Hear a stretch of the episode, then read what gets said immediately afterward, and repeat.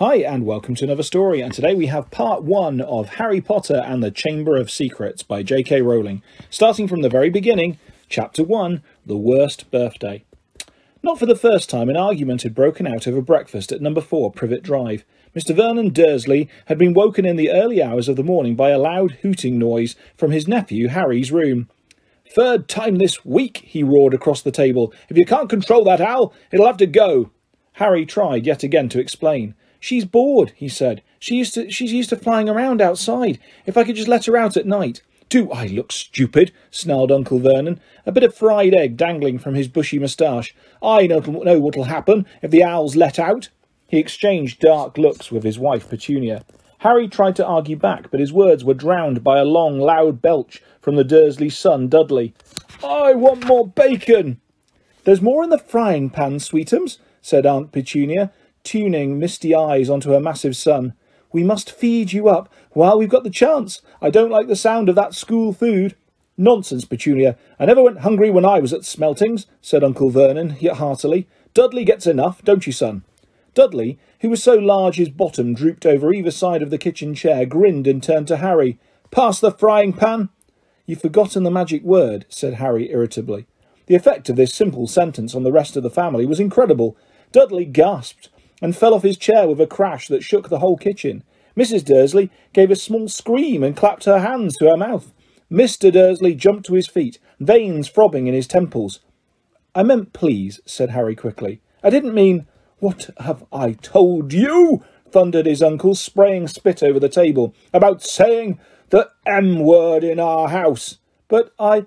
How dare you threaten Dudley? roared Uncle Vernon, pounding the table with his fist. I just, I just, I warned you! I will not tolerate mention of your abnormality under this roof. Harry stared from his purple faced uncle to his pale aunt, who was trying to heave Dudley to his feet. All right, said Harry. All right. Uncle Vernon sat down again, breathing like a winded rhinoceros, and watching Harry closely out of the corners of his small, sharp eyes. Ever since Harry had come home for the summer holidays, Uncle Vernon had been treating him like a bomb that might go off at any moment, because Harry wasn't a normal boy.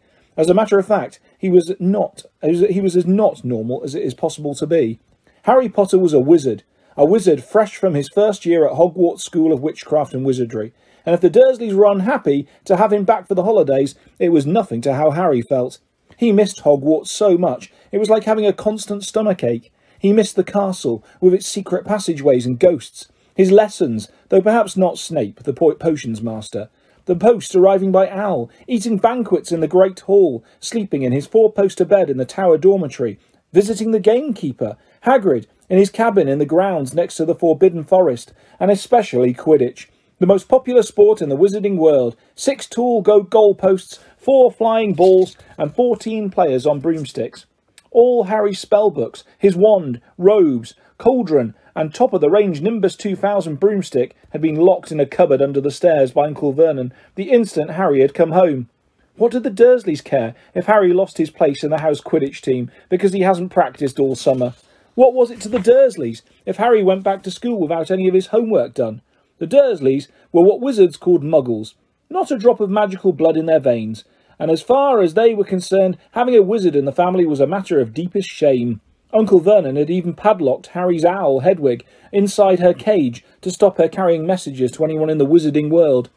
Harry looked nothing like the rest of the family. Uncle Vernon was large and necklace, with an enormous black moustache. Aunt Petunia was horse-faced and bony. Dudley was blonde, pink, and porky. Harry, on the other hand, was small and skinny, with brilliant green eyes and jet black hair that was always untidy. He wore round glasses, and on his forehead was a thin, lightning shaped scar. It was this scar that made Harry so particularly unusual, even for a wizard. This scar was the only hint of Harry's very mysterious past, of the reason he had been left on the Dursleys' doorstep eleven years before. At the age of one, Harry had somehow survived a curse from the greatest dark sorcerer of all time, Lord Voldemort, whose name most witches and wizards still feared to speak. Harry's parents had died in Voldemort's attack, but Harry had escaped with his lightning scar, and somehow, nobody understood why, Voldemort's powers had been destroyed the instant he had failed to kill Harry. So Harry had been brought up by his dead mother's sister and her husband. He had spent ten years with the Dursleys, never understanding why he kept making odd things happen without meaning to, believing the Dursley story that he had got his scar in the car crash which had killed his parents. And then, exactly a year ago, Hogwarts had written to Harry, and the whole story had come out. Harry had taken up his place at Wizard School, where he and his scar were famous. But now the school year was over, and he was back with the Dursleys for the summer, back to being treated like a dog that had rolled in something smelly. The Dursleys hadn't even remembered that today happened to be Harry's twelfth birthday. Of course, his hopes hadn't been high. They'd never given him a proper present, let alone a cake, but to ignore it completely? At that moment, Uncle Vernon cleared his throat importantly and said, Now, as we all know, today is a very important day. Harry looked up, hardly daring to believe it. This could well be the day I make the biggest deal of my career, said Uncle Vernon. Harry went back to his toast. Of course, he thought bitterly. Uncle Vernon was talking about the stupid dinner party. He'd been talking of nothing else for a fortnight. Some rich builder and his wife were coming to dinner, and Uncle Vernon was hoping to get a huge order from him. Uncle Vernon's company made drills. I think we should run through the schedule one more time, said Uncle Vernon.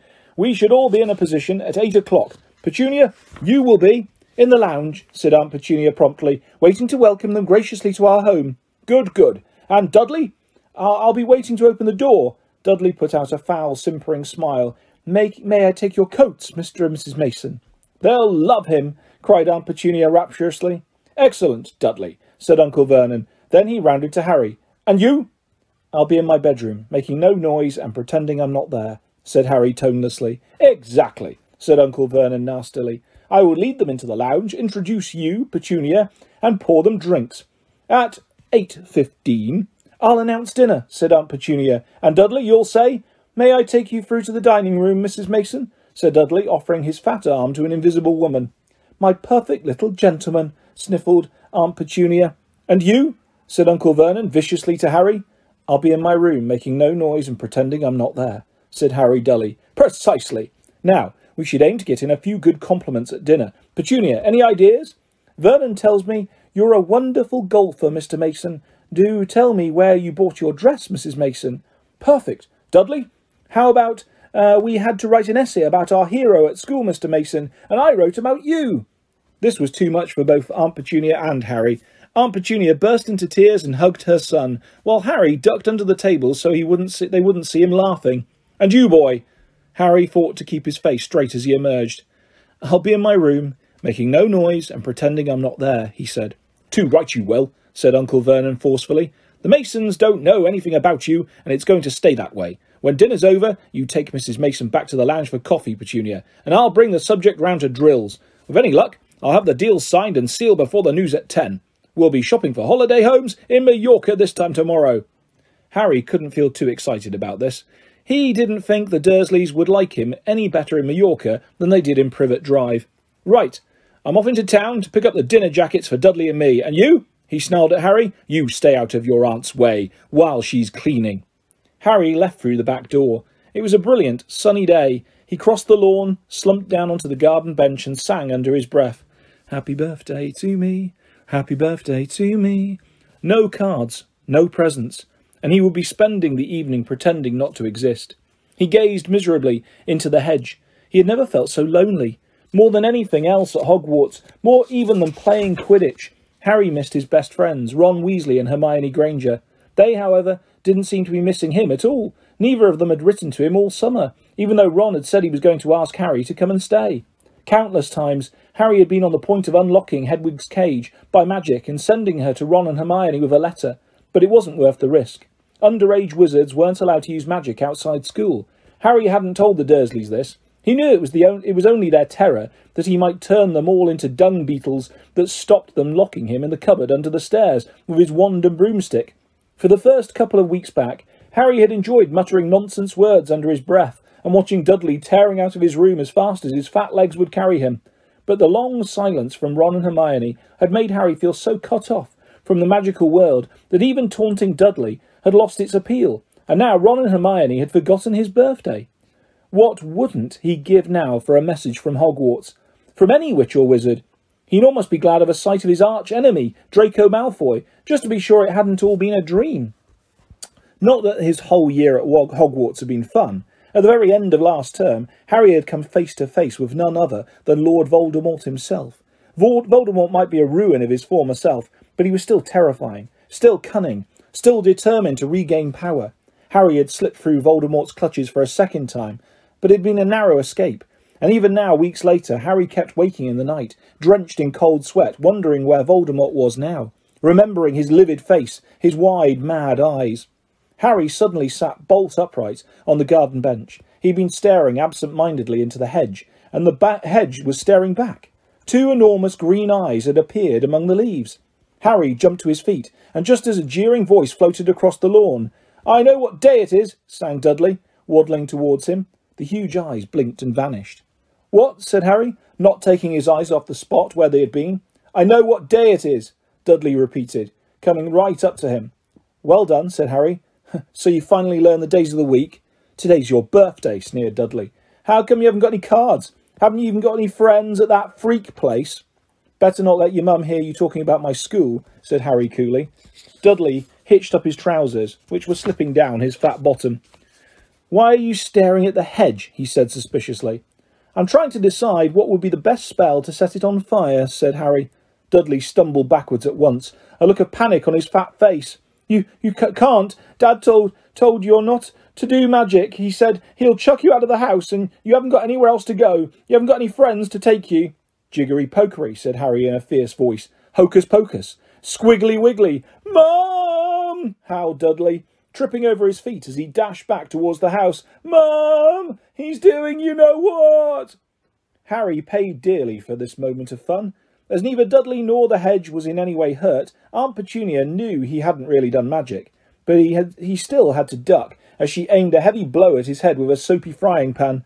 Then she gave him work to do, with the promise he wouldn't eat again until he'd finished.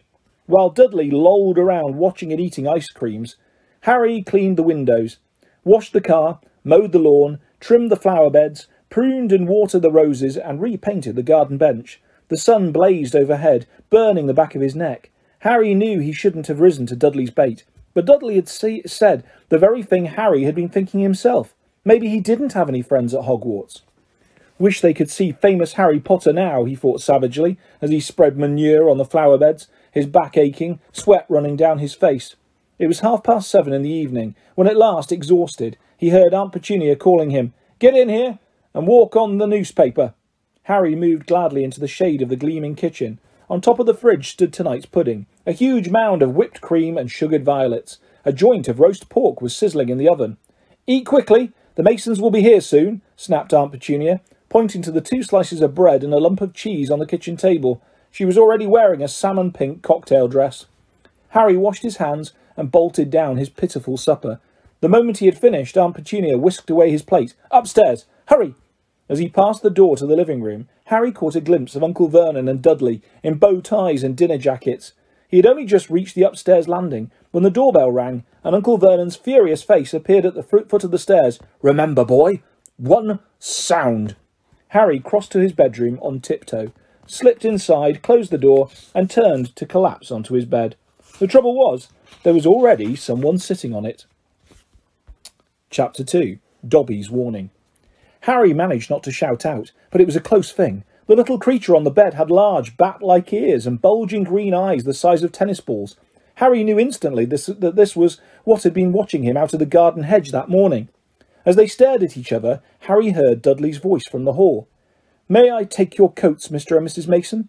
The creature slipped off the bed and bowed so low that the end of its long, thin nose touched the carpet. Harry noticed that it was wearing what looked like an old pillowcase, with rips for arms and leg holes. Uh, hello, said Harry nervously. Harry Potter, said the creature in a high pitched voice Harry was sure would carry down the stairs. So long has Dobby wanted to meet you, sir. Such an honour it is. F- thank you, said Harry, edging along the wall and sinking into his desk chair next to Hedwig, who was asleep in her large cage. He wanted to ask, What are you? but thought it would sound too rude, so instead he said, Who are you? Dobby, sir, just Dobby, Dobby the house elf, said the creature. Oh, really? said Harry. Uh, I don't want to be rude or anything, but this isn't a great time for me to have a house elf in my bedroom. Aunt Petunia's high, false laugh sounded from the living room. The elf hung his head. Not that I'm not pleased to meet you, said Harry quickly, but, uh, is there any particular reason you're here? Oh, yes, sir, said Dobby earnestly. Dobby has come to tell you, sir. It is difficult, sir. Dobby wonders where to begin. Sit down, said Harry politely, pointing at the bed. To his horror, the elf burst into tears, very noisy tears. Sit, sit down, he wailed. Never, ne- never, never, never, ever. Harry thought he heard the voices downstairs falter. I'm sorry, he whispered. I didn't mean to offend you or anything. Offend Dobby, choked the elf. Dobby has never been asked to sit down by a wizard, like an equal. Harry, trying to say shh and look comforting at the same time, ushered Dobby back onto the bed, where he sat, hiccoughing, hiccoughing, looking like a large and very ugly doll. And la- at last he managed to control himself and sat with his great eyes fixed on Harry in an expression of watery adoration. You can't have met many decent wizards, said Harry, trying to cheer him up. Dobby shook his head. Then, without warning, he leapt up and started banging his head furiously on the window, shouting, Bad Dobby! Bad Dobby! Don't! What are you doing? Harry hissed, springing up and pulling Dobby back onto the bed. Hedwig had woken up with a particularly loud screech and was beating her wings wildly against the bars of her cage. Dobby had to punish himself, sir, said the elf, who had gone slightly cross-eyed. Dobby almost spoke ill of his family, sir. Your family? The wizard family? Dobby serves, sir. Dobby is a house elf, bound to serve one house and one family for ever. Do you know you're here? Do they know you're here? Asked Harry curiously. Dobby shuddered. Oh, no, sir. No. Dobby will have to punish himself most grievously for coming to see you, sir. Dobby will have to shut his ears in the oven door for this. If they ever knew, sir. But won't they notice if you shut your ears in the oven door? Dobby doubts it, sir. Dobby is always having to punish himself for something. They let Dobby get on with it, sir. Sometimes they reminds me to do extra punishments. But why don't you leave? Escape? A house elf must be set free, sir, and the family will never set Dobby free. Dobby will serve the family until he dies, sir. Harry stared. And I thought I was hard done by staying here for another four weeks, he said. This makes the Dursleys sound almost human. Can't anyone help you? Can't I? Almost at once, Harry wished he hadn't spoken. Dobby dissolved again into wails of gratitude. Please, Harry whispered frantically, please be quiet. If the Dursleys hear anything, if they know you're here, Harry Potter asks if he can help Dobby. Dobby has heard of your greatness, sir, but of your goodness Dobby never knew.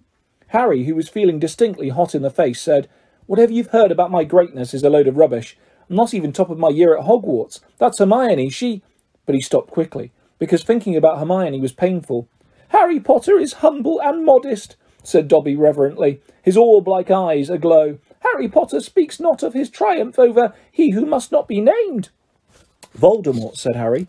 Dobby clapped his hands over his bat ears and moaned, Ah, speak not the name, sir, speak not the name. Sorry, said, said Harry quickly. I know lots of people don't like it. My friend Ron. He stopped again. Thinking about Ron was painful too. Dobby leaned towards Harry, his eyes wide as headlamps. Dobby heard tell, he said hoarsely, that Harry Potter met the Dark Lord for a second time, just weeks ago, that Harry Potter escaped yet again. Harry nodded, and Dobby's eyes suddenly shone with tears. Ah, sir, he gasped, dabbing his face with a corner of the grubby pillowcase he was wearing. Harry Potter is valiant and bold. He was has braved so many dangers already. But Dobby has come to protect Harry Potter, to warn him. Even if he does have to shut his ears in the oven door later, Harry Potter must not go back to Hogwarts. There was a silence broken only by the chink of knives and forks from downstairs and the distant rumble of Uncle Vernon's voice. What? Harry stammered. But I've got to go back. Term starts on September the first. It's all that's keeping me going. You don't know what it's like here. I don't belong here. I belong in your world, at Hogwarts. No, no, no, squeaked Dobby, shaking his head so hard his ears flapped. Harry Potter must stay where he is safe. He is too great, too good to lose. If Harry Potter goes back to Hogwarts, he will be in mortal danger. Why? said Harry in surprise. There is a plot, Harry Potter, a plot to make most terrible things happen at Hogwarts School of Witchcraft and Wizardry this year, whispered Dobby, suddenly trembling all over. Dobby has known it for months, sir. Harry Potter must not put himself in peril. He is too important, sir. What terrible things? said Harry at once. Who's plotting them? Dobby made a funny choking noise, and then banged his head madly against the wall. All right, cried Harry, grabbing the elf's arm to stop him. You can't say. I understand. But why are you warning me? A sudden, unpleasant thought struck him. Hang on. This hasn't got anything to do with Vol. Sorry, with you know who has it. You could just shake or nod, he added hastily as Dobby's head tilted worryingly close to the wall again. Slowly, Dobby shook his head. Not, not he who must not be named, sir. But Dobby's eyes were wide, and he seemed to be trying to give Harry a hint. Harry, however, was completely at sea. He hasn't got a brother, has he? Dobby shook his head, his eyes wider than ever. Well then, I can't think who else would have a chance of making horrible things happen at Hogwarts, said Harry. I mean, there's Dumbledore, for one thing. You know who Dumbledore is, don't you? Dobby bowed his head. Albus Dumbledore is the greatest headmaster Hogwarts has ever had. Dobby knows it, sir. Dobby has heard Dumbledore's powers rival those of he who must not be named at his height of his strength. But, sir, Dobby's voice dropped to an urgent whisper, there are powers. Dumbledore doesn't. Powers no decent wizard. And before Harry could stop him, Dobby bounded off the bed, seized Harry's desk lamp, and started beating himself around the head with ear-splitting yelps.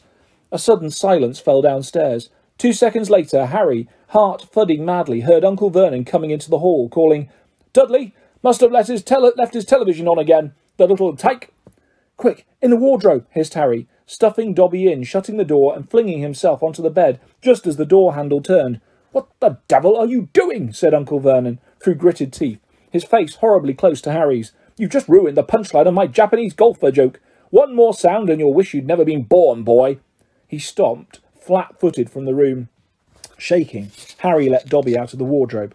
See what it's like here, he said. See why I've got to go back to Hogwarts. It's the only place I've got, well, I think I've got friends. Friends who don't even write to Harry Potter? said Dobby shyly. I expect they've just been. Hang on, said Harry, frowning. How do you know my friends haven't been writing to me? Dobby shuffled his feet. Harry Potter mustn't be angry with Dobby. Dobby did it for the best. Have you been stopping my letters? Dobby has them here, sir, said the elf. Stepping nimbly out of Harry's reach, he pulled a thick wad of envelopes from the inside of the pillowcase he was wearing. Harry could make out Hermione's neat writing, Ron's untidy scrawl, and even a scribble that looked as though it was from the Hogwarts gamekeeper, Hagrid. Dobby blinked anxiously up at Harry. Harry Potter mustn't be angry. Dobby hoped if Harry Potter thought his friends had forgotten him, Harry Potter might not want to go back to school, sir. Harry wasn't listening. He made a grab for the letters, but Dobby jumped out of reach. Harry Potter will have them, sir, if he gives Dobby his word that he will not return to Hogwarts. Ah, sir, this is a danger you must not face. Say you won't go back, sir. No, said Harry angrily. Give me my friend's letters. Then Harry Potter leaves Dobby no choice, said the elf sadly. Before Harry could move, Dobby had darted to the bedroom door, pulled it open, and sprinted down the stairs. Mouth dry, stomach lurching, Harry sprang after him, trying not to make a sound. He jumped at la- the last six stairs, landing cat-like on the hall carpet, looking around for Dobby. From the dining room he heard Uncle Vernon saying, Tell Petunia that very funny story about those American plumbers, Mr. Mason. She's been dying to hear. Harry ran up the hall into the kitchen and felt his stomach disappear. Aunt Petunia's masterpiece of a pudding, the mountain of cream and sugared violets, was floating up near the ceiling. On top of a cupboard, in the corner, crouched Dobby. No, croaked Harry. Please, they'll kill me. Harry Potter must say he's not going back to school. Dobby, please. Say it, sir. I can't. Dobby gave him a tragic look. Then Dobby must do it, sir, for Harry Potter's own good. The pudding fell to the floor with a heart-stopping crash. Cream splattered the windows and walls as the dish shattered with a crack like a whip. Dobby vanished. There were screams from the dining room, and Uncle Vernon burst into the kitchen to find Harry, rigid with shock, covered from head to foot in Aunt Petunia's pudding. At first it looked as though Uncle Vernon would manage to gloss the whole thing over. Just our nephew, very disturbed, meeting strangers upsets him, so we kept him upstairs. He shooed the shocked Masons back into the dining room, promised Harry he would flay him to within an inch of his life when the Masons had left, and handed him a mop. Aunt Petunia dug some ice cream out of the freezer, and Harry, still shaking, started scrubbing the kitchen clean. Uncle Vernon might still have been able to make his deal if it hadn't been for the owl. Aunt Petunia was just handing around a box of after-dinner mints when a huge barn owl swooped through the dining room window, dropped a letter on Mr. Ma- Mrs. Mason's head, and swooped out again.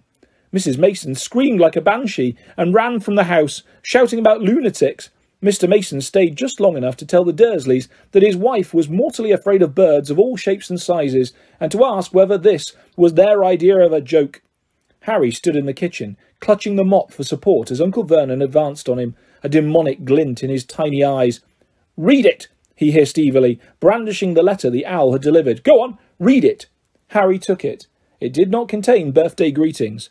Dear Mr. Potter, we have received intelligence that a hover charm was used at your place of residence this evening at 12 minutes past nine. As you know, underage wizards are not permitted to perform spells outside school, and further spell work on your part may lead to expulsion from said school. Decree for the reasonable restriction of underage sorcery, 1875, paragraph C. We would also ask you to remember that any magical activity which risks notice by members of the non magical community, muggles, is a serious offence under Section 13 of the International Confederation of Warlocks Statute of Secrecy. Enjoy your holidays, yours sincerely, Matilda Hopkirk, Improper use of Magic Office, Ministry of Magic. Harry looked up from the letter and gulped. You didn't tell us you weren't allowed to use magic outside school, said Uncle Vernon, a mad gleam dancing in his eyes. Forgot to mention it. Slipped your mind, I dare say. He was bearing down on Harry like a great bulldog, all his teeth bared, well, I've got news for you, boy. I'm locking you up. You're never going back to that school. Never. And if you try and magic yourself out, they'll expel you. And laughing like a maniac, he dragged Harry back upstairs. Uncle Vernon was as bad as his word. The following morning, he, said he paid a man to fit bars on Harry's window. He himself fitted the cat flap in the bedroom door so that small amounts of food could be pushed inside three times a day. They let Harry out to use the bathroom morning and evening. Otherwise, he was locked in his room around the clock. Three days later, the Dursleys were showing no sign of relenting, and Harry couldn't see any way out of this situation. He lay on his bed, watching the sun sinking behind the bars on the window, and wondering miserably what was going to happen to him. What was the good of magicking himself out of his room if Hogwarts would expel him for doing it? Yet life at Privet Drive had reached an all-time low. Now the Dursleys knew they weren't going to wake up as fruit bats. He had lost his only weapon. Dobby might have saved Harry from horrible happenings at Hogwarts, but the way things were going, he'd probably starve to death anyway.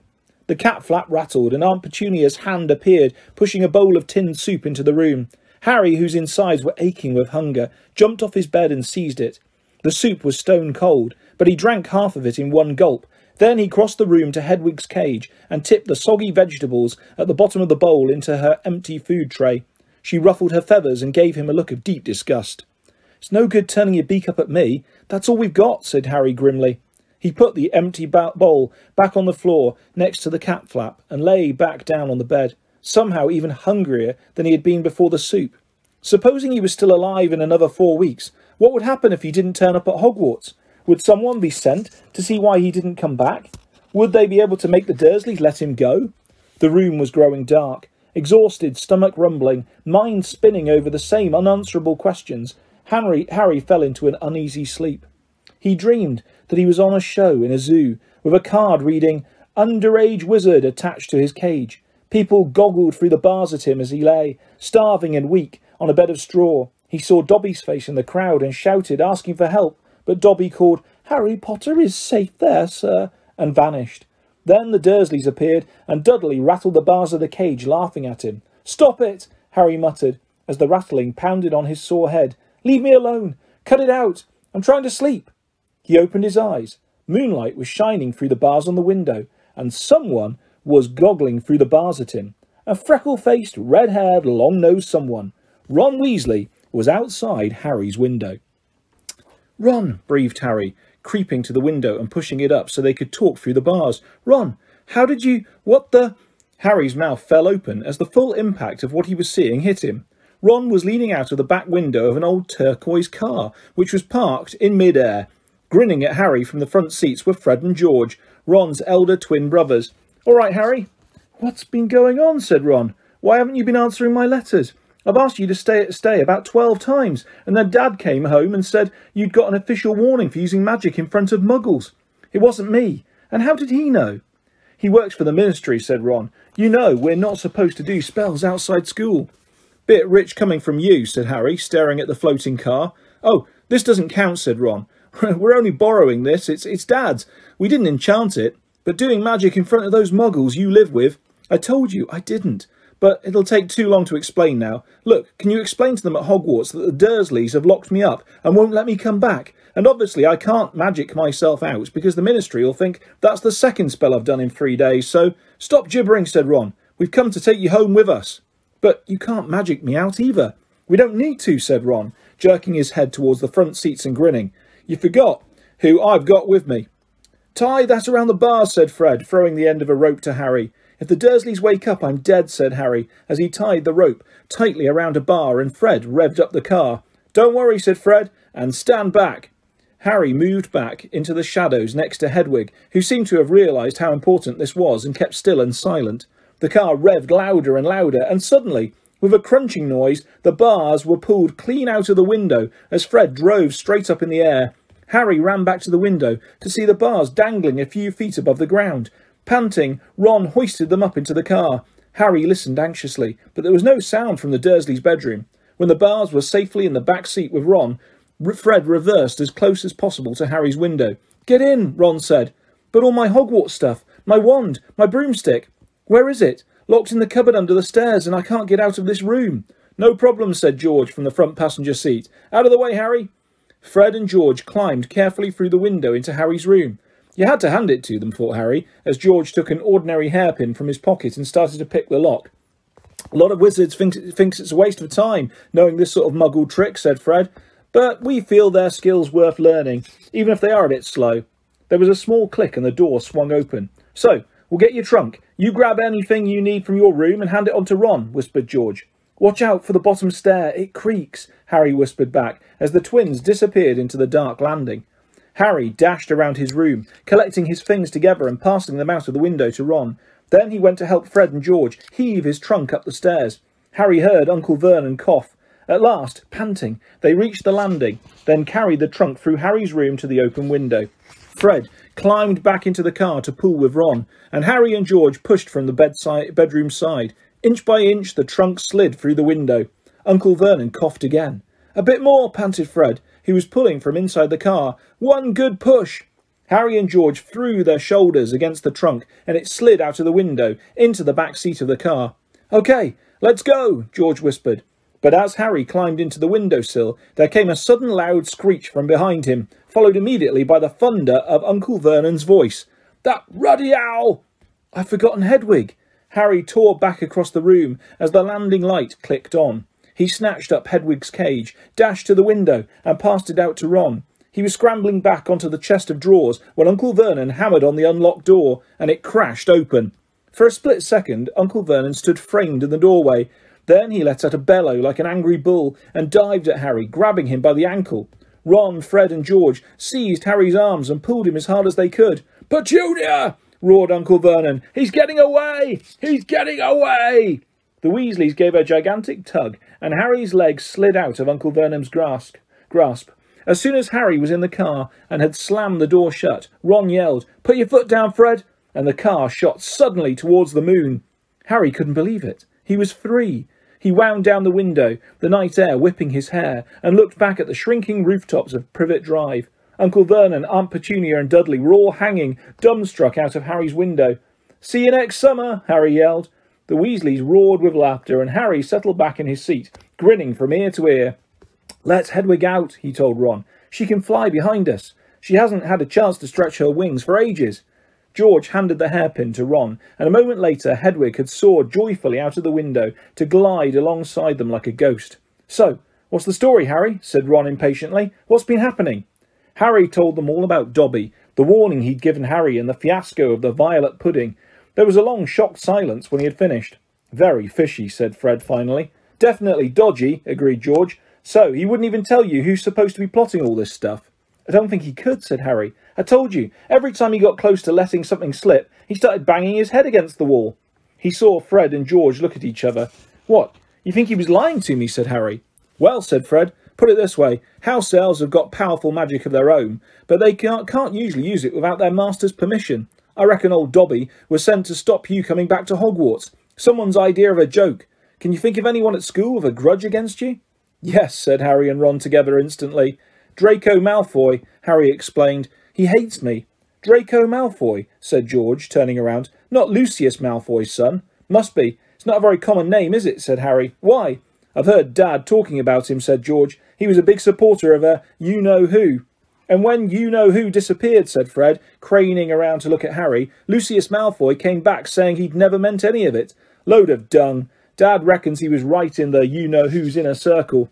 Harry had heard these rumours about Malfoy's family before, and they didn't surprise him at all. Draco Malfoy made Dudley Dursley look like a kind, thoughtful, and sensitive boy.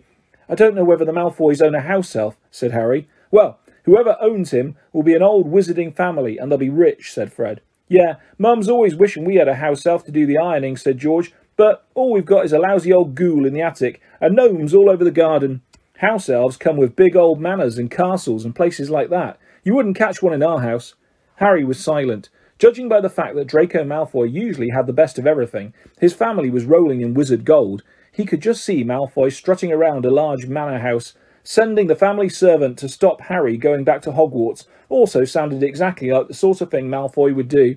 Had Harry been stupid to take Dobby seriously? I'm glad we came to get you anyway, said Ron. I was getting really worried when you didn't answer any of my letters. I thought it was Errol's fault at first.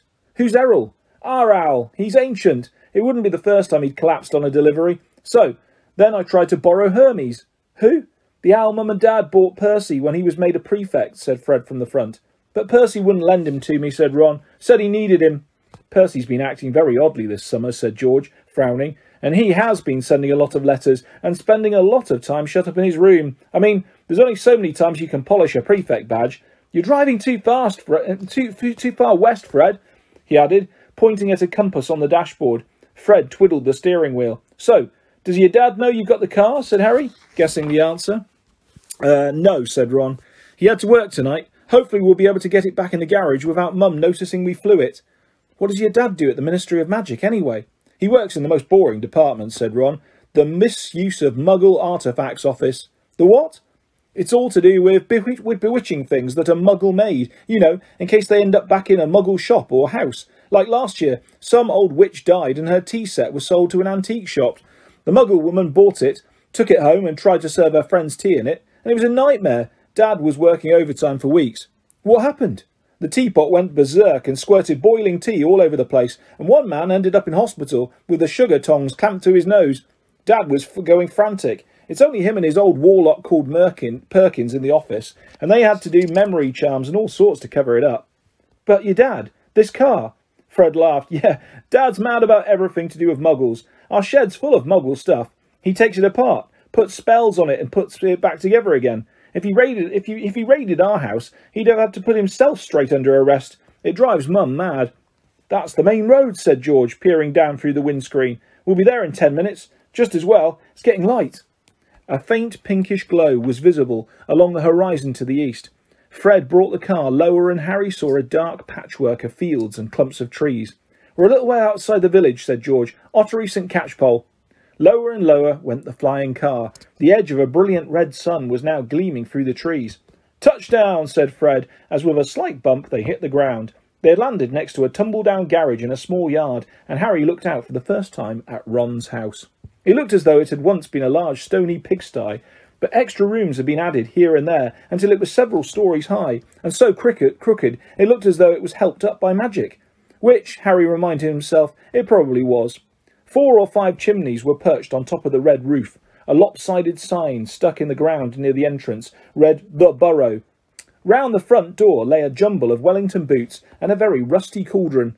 Several fat brown chickens were pecking their way around the yard. It's not much, said Ron. It's brilliant, said Harry happily, thinking of Privet Drive. They got out of the car. Now, we'll go upstairs really quietly, said Fred, and wait for Mum to call us for breakfast. Then, Ron, you can come bounding downstairs, going, Mum, look who turned up in the, turned up in the night. And she'll be all pleased to see Harry, and no one need ever know we flew the car. Right, said Ron. Come on, Harry, I sleep at the... Ron had gone a nasty greenish colour, his eyes fixed on the house. The other three wheeled around. Mrs. Weasley was marching across the yard, scattering chickens, and for a short, plump, kind-faced woman, it was remarkable how much she looked like a saber-toothed tiger. Ah, said Fred. Oh dear, said George. Mrs. Weasley came to a halt in front of them, her hands on her hips, staring from one guilty face to the next. She was wearing a flowered apron, with a wand sticking out of the pocket. So, she said. Morning, Mum, said George, in what he clearly thought was a jaunty, winning voice. Have you any idea how worried I've been? said Mrs. Weasley in a deadly whisper. Sorry, Mum, but see, we had to. All three of Mrs. Weasley's sons were taller than she was, but they cowered as her rage broke over them. Bed's empty, no note, car gone, could have crashed, out of my mind with worry. Did you care? Never as long as I've lived. You wait until your father gets home. We never had trouble like this from Bill or Charlie or Percy.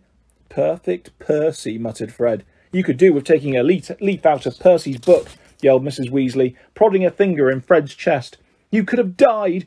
You could have been seen. You could have lost your father his job. It seemed to go on for hours. Mrs. Weasley had shouted herself hoarse before she turned on Harry, who backed away. I'm very pleased to see you, Harry dear, she said. Come in and have some breakfast. She turned and walked back into the house, and Harry, after a nervous glance at Ron, who nodded encouragingly, followed her. The kitchen was small and rather cramped. There was a scrubbed wooden table and chairs in the middle, and Harry sat down on the edge of his seat, looking around. He had never been in a wizard house before. The clock on the wall opposite him had only one hand and no numbers at all. Written around the edge were things like time to make tea, time to feed the chickens, and you're late. Books were stacked three deep on the mantelpiece, books with titles like Charm Your Own Cheese, Enchantment in Baking, and One Minute Feasts. It's magic. And unless Harry's ears were deceiving him, the old radio next to the sink had just announced that coming up was Witching Hour with the popular singing sorceress Celestina Warbeck. Mrs. Weasley was clattering around, cooking breakfast a little haphazardly, throwing dirty looks at her sons as she threw sausages into the frying pan. Every now and then she muttered things like, Don't know what you were thinking of, and never would have believed it. I don't blame you, dear, she assured Harry, tipping eight or nine sausages onto his plate. Arthur and I have been worried about you too. Just last night we were saying we'd come and get you ourselves if you hadn't written back to Ron by Friday. But really, she was now adding three fried eggs to his plate. Flying an illegal car halfway across the country? Anyone could have seen you. She flicked her wand casually at the washing up in the sink, which began to clean itself, clinking gently in the background. It was cloudy, Mum, said Fred. You keep your mouth closed. You're eating. Mrs. Weasley snapped. They were starving him, Mum, said George. And you, said Mrs. Weasley, but it was with a slightly softened expression that she had started cutting Harry bread. that she that she started cutting Harry bread and buttering it for him. At that moment, there was a diversion in the form of a small, red-headed figure in a long nightdress who appeared in the kitchen, have a small, gave a small squeal and ran out again. Ginny, said Ron in an undertone to Harry, my sister. She's been talking about you all summer. Yeah, she'll be wanting your autograph, Harry, grinned Fred, but he caught his mother's eye and bent his face over his plate without another word. Nothing more was said until all four plates were clean, which took a surprisingly short time. Blimey, I'm tired, yawned Fred, setting down his knife and fork at last. I think I'll go to bed and... You will not, snapped Mrs. Weasley. It's your own fault you've been up all night. You're going to de-gnome the garden for me. They're getting completely out of hand again. Oh, Mum. And you two, she said, glaring at Ron and George. You can go to, up to bed, dear, she added to Harry. You didn't ask them to fly that wretched car. But Harry, who felt wide awake, said quickly, I'll help Ron. I've never seen a de-gnoming. That's very sweet of you, dear, but it's dull work, said Mrs. Weasley. Now let's see what Lockhart's got to say on the subject. And she pulled a heavy book from the stack on the mantelpiece. George groaned. Mum, we know how to de-gnome a garden. Harry looked at the cover of Mrs. Weasley's book. Written across it in fancy gold letters were the words Gilderoy Lockhart's Guide to Household Pests. There was a big photograph on the front of a very good-looking wizard with wavy blonde hair and bright blue eyes, and always in the wizarding world the photograph was moving. The wizard, who Harry supposed was Gilderoy Lockhart, kept winking cheekily up at them. Mrs. Weasley beamed down at him. Oh, he is marvellous, she said. He knows his household pests all right. It's a wonderful book. Mum fancies him, said Fred, in a very audible whisper. Don't be so ridiculous, Fred, said Mrs. Weasley, her cheeks rather pink. All right, if you think you know better than Lockhart, you can go and get on with it. And woe betide you if there's a single gnome in the garden when I come out to inspect it. Yawning and grumbling, the Weasleys slouched outside with Harry behind them. The garden was large, and in Harry's eyes exactly what a garden should be. The Dursleys wouldn't have liked it. There were plenty of weeds and the grass needed cutting. But there were gnarled trees all around the walls, plants Harry had never seen spilling from every flower bed, and a big green pond full of frogs. Muggles have garden gnomes too, you know, Harry told Ron as they crossed the lawn. Yeah, I've seen those things. They think are gnomes, said Ron, bent double with his head in a peony bush. like fat little Father Christmases with fishing rods. There was a violent scuffling noise. The peony bush shuddered, and Ron straightened up. This is a gnome, he said grimly. You're off me, you're off me, squealed the gnome. It was certainly nothing like Father Christmas. It was small and leathery looking, with a large, knobbly, bald head, exactly like a potato. Ron held it at arm's length as it kicked out at him with its horny little feet. He grasped it round the ankles and turned it upside down. This is what you have to do, he said. He raised the gnome above his head. Get off me! and started to swing it in great circles like a lasso. Seeing the shocked look on Harry's face, Ron added, It doesn't hurt him. You've just got to make them really dizzy, so they can't find their way back to the gnome holes. He let go of the gnome's ankles. It flew twenty feet into the air and landed with a thud in the field over the hedge. Pitiful, said Fred. I bet I can get mine beyond that stump. Harry leaned quickly, not learned quickly not to feel too sorry for the gnomes. He decided just to drop the first one he caught over the hedge, but the gnome, sensing weakness, sank its razor-sharp teeth into Harry's finger, and he had a hard job shaking it off until, wow, Harry, that must have been fifty feet. The air was soon thick with flying gnomes. See, they're not too bright, said George, seizing five or six gnomes at once. The moment they know the de-gnoming's going on, they storm up to have a look. You'd think they'd had learned by now just to stay put.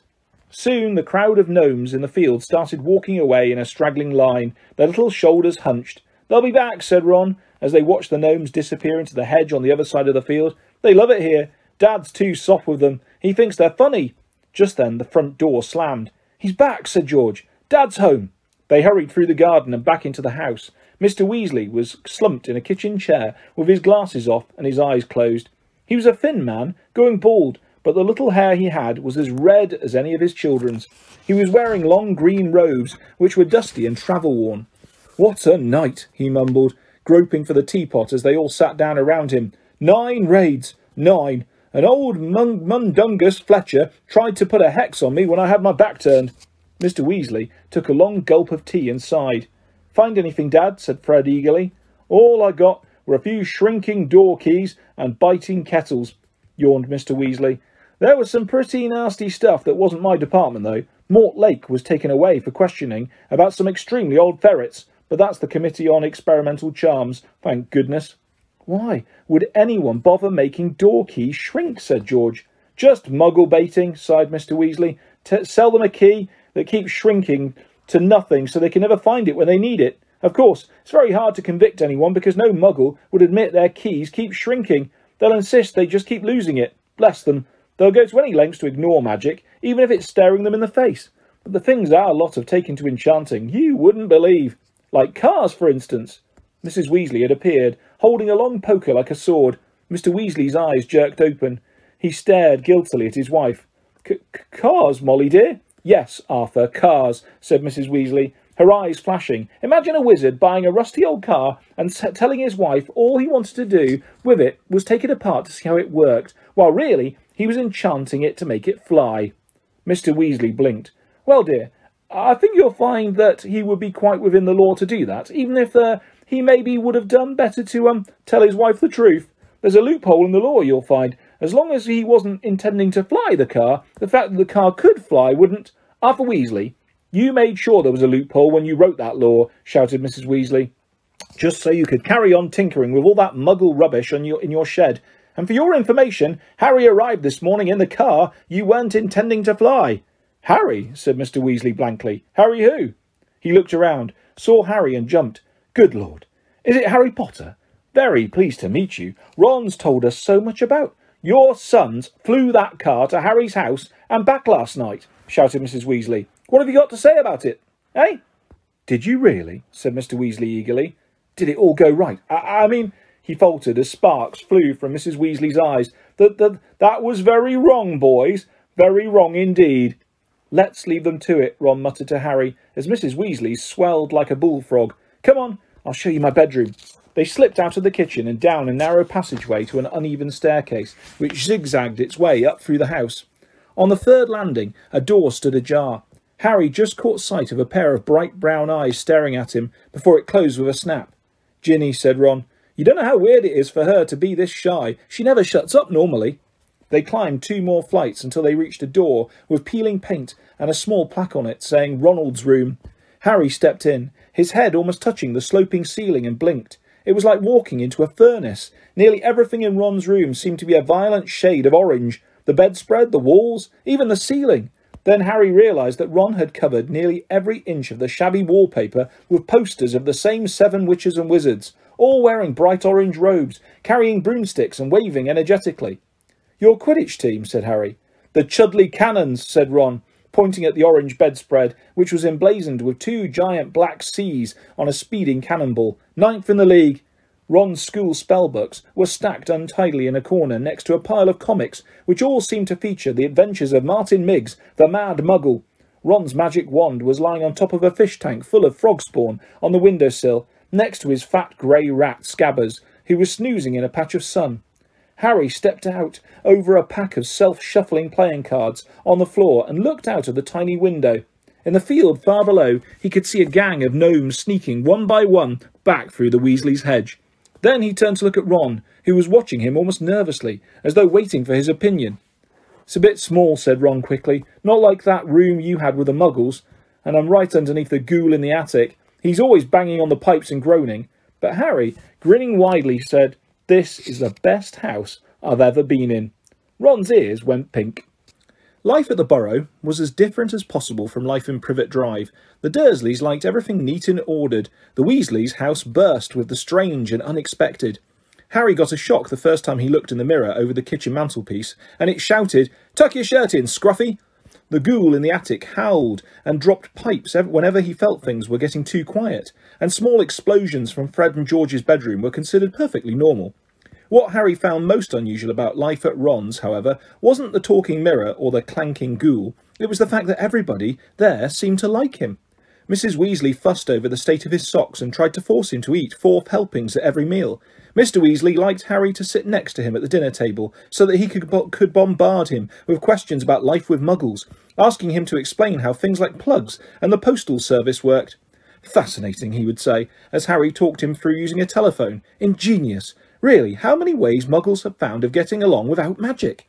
Harry heard from Hogwarts one sunny morning, about a week after he had arrived at the Burrow. He and Ron went down to breakfast to find Mr. and Mrs. Weasley and Ginny already sitting at the kitchen table. The moment she saw Harry, Ginny accidentally knocked her porridge bowl to the floor with a loud clatter.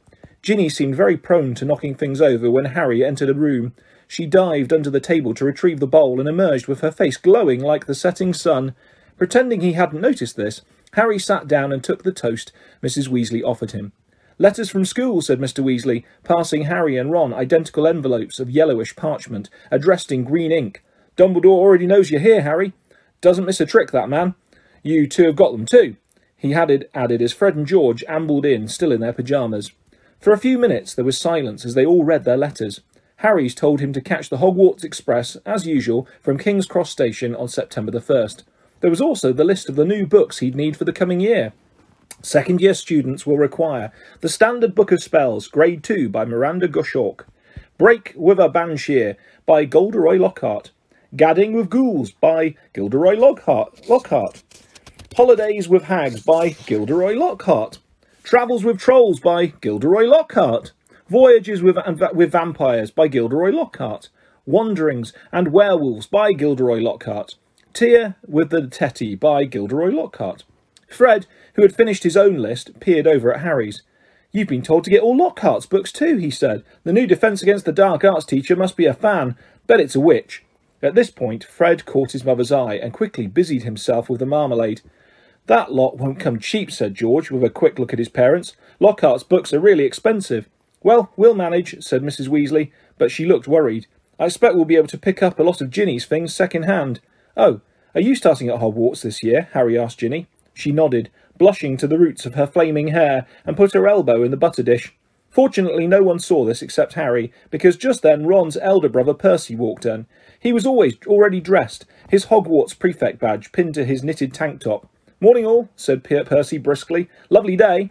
He sat down in the only remaining chair, but leapt up again almost immediately, pulling from underneath him a molting grey feather duster. At least that was what Harry thought it was, until he saw that it was breathing. Errol, said Ron, taking the limp owl from Percy and extracting a letter from under its wing. Finally, he's got Hermione's answer. I wrote to her saying we were going to try and rescue you from the Dursleys. He carried Errol to a perch just beside the back door and tried to stand him on it, but Errol flopped straight off again, so Ron laid him on the draining board instead, muttering, Pathetic. Then he ripped open Hermione's letter and read it out loud. Dear Ron, and Harry if you're there, I hope everything went all right and that Harry is okay, and that you didn't do anything illegal to get him out, Ron, because that would get Harry into trouble too. I've been really worried, and if Harry is all right, will you please let me know at once? But perhaps it would be better if you used a different owl, because I think another delivery night uh, might finish you your one off. I'm very busy with schoolwork, of course. How can she be? said Ron in horror. We're on holiday. And we're going to London next Wednesday to buy my new books. Why don't we meet in Diagon Alley? Let me know what's happening as soon as you can. Love from Hermione. Well, that fits in nicely. We can go and get all the things then too, said Mrs. Weasley, starting to clear the table. What are you all up to today? Harry, Ron, Fred, and George were planning to go up to the hill to a small paddock the Weasleys owned. It was surrounded by trees that blocked it from the view of the village below, meaning that they could practice Quidditch there, as long as they didn't fly too high. They couldn't use real Quidditch balls, which would have been hard to explain if they'd escaped and flown away over the village. Instead, they threw apples for each other to catch. They took it in turns to ride Harry's Nimbus 2000, which was easily the best broom. Ron's old shooting star was often out uh, outstripped by passing butterflies. Five minutes later, they were marching up the hill, broomsticks over their shoulders. They had asked Percy if he wanted to join them, but he had said he was busy. Harry had only seen Percy at mealtimes so far. He stayed shut in his room the rest of the time. Wish I knew what he was up to, said Fred, frowning. He's not himself. His exam results came the day before you did. Tw- Twelve OWLs, and he hardly gloated at all. Ordinary wizarding levels, George explained, seeing Harry's puzzled look. Bill got twelve too. If you're not careful, we'll have another head boy in the family. I don't think I could stand the shame. Bill was the oldest Weasley brother. He and the next brother, Charlie, had already left Hogwarts. Harry had never met either of them, but knew that Charlie was in Romania studying dragons, and Bill in Egypt, working for the Wizards' Bank, Gringotts. Don't know how Mum and Dad are going to afford all your school stuff this year, said George after a while. Five sets of Lockhart books, and Ginny needs robes and a wand and everything. Harry said nothing. He felt a bit awkward. Stored in an underground vault at Gringotts in London was a small fortune that his parents had left him. Of course, it was only in the wizarding world that he had money. You couldn't use galleons, sickles, and nuts in muggle shops. He had never mentioned his Gringotts bank account to the Dursleys. He didn't think their horror of anything connected with magic would stretch to a large pile of gold. Mrs. Weasley woke them all early the following Wednesday. After a quick half a dozen bacon sandwiches each, they pulled on their coats and Mrs. Weasley took a flower pot off the kitchen mantelpiece and peered inside. We're running low, Arthur, she sighed. We'll have to get by some more today. Ah, well, guess first. After you, Harry dear. And she offered him the flower pot. Harry stared at them all, watching him. Well, what am I supposed to do? he stammered. He's never travelled by Floo powder, said Ron suddenly. Sorry, Harry, I forgot. Never, said Mr. Weasley. But how did you get into Diagon, Diagon Alley to buy your school things last year? I went on the underground. Really? said Mr. Weasley eagerly. Were there escap- escapators? Es- es- es- escapators? How, ex- how exactly? Not now, Arthur, said Mrs. Weasley. Floo powder's a lot quicker, dear, but goodness me, if you've never used it before. He'll be all right, Mum, said Fred. Harry, watch us first. He took a pinch of glittering powder out of the flower pot, stepped up to the fire, and threw the powder into the flames. With a roar, the fire turned emerald green and rose higher than Fred, who stepped right into it, shouted, Diagon Alley! and vanished. You must speak clearly, dear, Mrs. Weasley told Harry, as George dipped his hand into the flower pot. And mind you get out at the right grate. The right what? said Harry nervously, as the fire roared and whipped George out of sight too. Well, there are an awful lot of wizard fires to choose from, you know, but as long as you've spoken clearly, He'll be fine, Molly, don't fuss, said Mr. Weasley, helping himself to Floo powder too. But dear, if he got lost, how would we ever explain this to his aunt and uncle? They wouldn't mind, Harry reassured her. Dudley would think it was a brilliant joke if I got lost up a chimney. Don't worry about that. Well, all right, you go after Arthur, said Mr. Weasley. Now, when you get into the fire, say where you're going. And keep your elbows tucked in, Ron advised. And your eyes shut, said Mrs. Weasley. The soot. Don't fidget, said Ron, or you might, well, fall out of the wrong fireplace. But don't panic and get out too early. Wait until you see Fred and George. Trying hard to bear all this in mind, Harry took a pinch of Floo powder and walked to the edge of the fire. He took a deep breath, scattered the powder into the flames, and stepped forward. The fire felt like a warm breeze. He opened his mouth and immediately swallowed a lot of hot ash. Uh, di- diagon, diagonally, diagonally, he coughed. It felt as though he was being sucked down a giant plug hole. He seemed to be spinning very fast. The roaring in his ears was deafening. He tried to keep his eyes open, but the whirl of green flames made him feel sick. Something hard knocked his elbow and he tucked it in slight tightly. Still spinning and spinning. Now it felt as though cold hands were slapping his face. Squinting through his glasses, he saw a blurred stream of fireplaces and snatched glimpses of the rooms beyond. His bacon sandwiches were churning inside him. He closed his eyes again, wishing it would stop, and then he fell face forward onto cold stone and felt his glasses shatter. Dizzy and bruised, covered in soot, he got, got gingerly to his feet, holding his broken glasses up to his eyes. He was quite alone, but where he was he had no idea. All he could tell was that he was standing in the stone fireplace of what looked like a large, dimly lit wizard shop, but nothing in there was likely to be on a Hogwarts school list. A glass case nearby held a withered hand on a cushion, a blood-stained pack of cards, and a staring glass eye.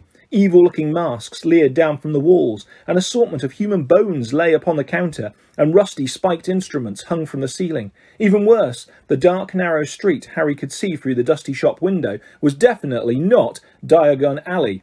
The sooner he got out of here, the better. Nose still stinging where it hit the earth, Harry made his way swiftly and silently towards the door. But before he got halfway towards it, two people appeared on the other side of the glass and one of them was the very last person Harry wanted to meet when he was lost, covered in soot and wearing broken glasses, Draco Malfoy. Harry looked quickly around and spotted a large black cabinet to his left. He shot inside it and pulled the doors to, leaving a small crack to peer through. Seconds later, a bell clanged and Malfoy stepped into the shop. The man who followed could only be his father. He had the same pale, pointed face and identical cold grey eyes. Mr. Malfoy crossed the shop, looking lazily at the items on display, and rang a bell on the counter before turning to his son and saying, Touch nothing, Draco. Malfoy, who had reached for the glass eye, said, I thought you were going to buy me a present. I said I would buy you a racing broom, said his father, drumming his fingers on the counter. What's the good of that if I'm not in the house team? said Malfoy, looking sulky and bad-tempered. Harry Potter got a Nimbus 2000 last year. Special permission from Dumbledore so he could play for Gryffindor. He's not even that good. It's just because he's famous. Famous for having a stupid scar on his forehead. Malfoy bent down to examine a shelf full of skulls. Everyone thinks he's so smart. Wonderful Potter, with his scar and his broomstick. You have told me this at least a dozen times already, said Mr. Malfoy, and a quelling look uh, with a quelling look on it at his son. And I would remind you that it is not prudent to appear less than fond of Harry Potter, not when most of our kind regard him as the hero who made the Dark Lord disappear. Ah, Mr. Borgin. A st stooping man had appeared behind the counter, smoothing his grey, greasy hair back from his face. Mr. Malfoy, what a pleasure to see you again, said Mr. Borgin in a voice as oily as his hair. Delighted. And young Master Malfoy, too. Charmed. How may I be of assistance? I must show you just in today and very reasonably priced. I'm not buying today, Mr. Borgin, but selling, said Mr. Malfoy. Selling? The smile faded slightly from Mr. Borgin's face. You have heard, of course, that the Ministry is conducting more raids, said Mr. Malfoy, taking a roll of parchment from his inside pocket and unravelling it for Mr. Borgin to read. I have a few, uh, items at home that might embarrass me if the Ministry were to call. Mr. Borgin fixed a pince nez to his nose and looked down to the list. The Ministry wouldn't presume to trouble, trouble you, sir, surely? Mr. Malfoy's lip curled. I have not been visited yet. The name Malfoy still commands a certain respect, yet the Ministry grows ever more meddlesome. There are rumours about a new Muggle Protection Act. No doubt that flea-bitten, muggle-loving fool Arthur Weasley is behind it. Harry felt a hot surge of anger. And as you can see, certain of these potions might make it appear. I understand, sir, of course, said Mr. Borgin. Let me see. Can I have that? interrupted Draco, pointing at the withered hand on its cushion. Ah, the hand of glory, said Mr. Borgin, abandoning Mr. Malfoy's list and scurrying over to Draco. Insert a candle and it gives light only to the holder. Best friend of thieves and plunderers. Your son has fine taste, sir. I hope my son will amount to more than a thief or a plunderer, Borgin, said Mr. Malfoy coldly, and Mr. Borgin said quickly, No offence, sir, uh, no offence meant. Though if his school marks don't pick up, said Mr. Malfoy, more coldly still, that may indeed be all he is fit for. It's not my fault, retorted Draco. The teachers all have favourites, that Hermione Granger. I would have thought you'd be ashamed that a girl of no wizard family beat you in every exam, snapped Mr. Malfoy. Ha! said Harry under his breath, pleased to see Draco looking both abashed uh, and angry. It's the same all over, said Mr. Borgin in his only voice. Wizard blood is counting for less everywhere. Not with me, said Mr. Malfoy, his long nostrils flaring. No, no, sir, nor with me, sir, said Mr. Borgin with a deep bow. In that case, perhaps we can return to my list, said Mr. Malfoy shortly. I am in something of a hurry, Borgin. I have important business elsewhere today. They started to haggle. Harry watched nervously as Draco drew nearer and nearer to his hiding place, examining the objects for sale. He paused to examine a long coil of hangman's rope and to read, smirking, the card propped on a magnificent necklace of opals. Caution! Do not touch! Cursed! Has claimed the lives of nineteen muggle owners to date. Draco turned away and saw the cabinet right in front of him. He walked forward. He stretched out his hand for the handle. Done, said Mr. Malfoy at the counter. Come, Draco. Harry wiped his forehead on his sleeve as Draco turned away. Good day to you, Mr. Borgin. I'll expect you at the manor tomorrow to pick up the goods. The moment the door had closed, Mr. Borgin dropped his only manner.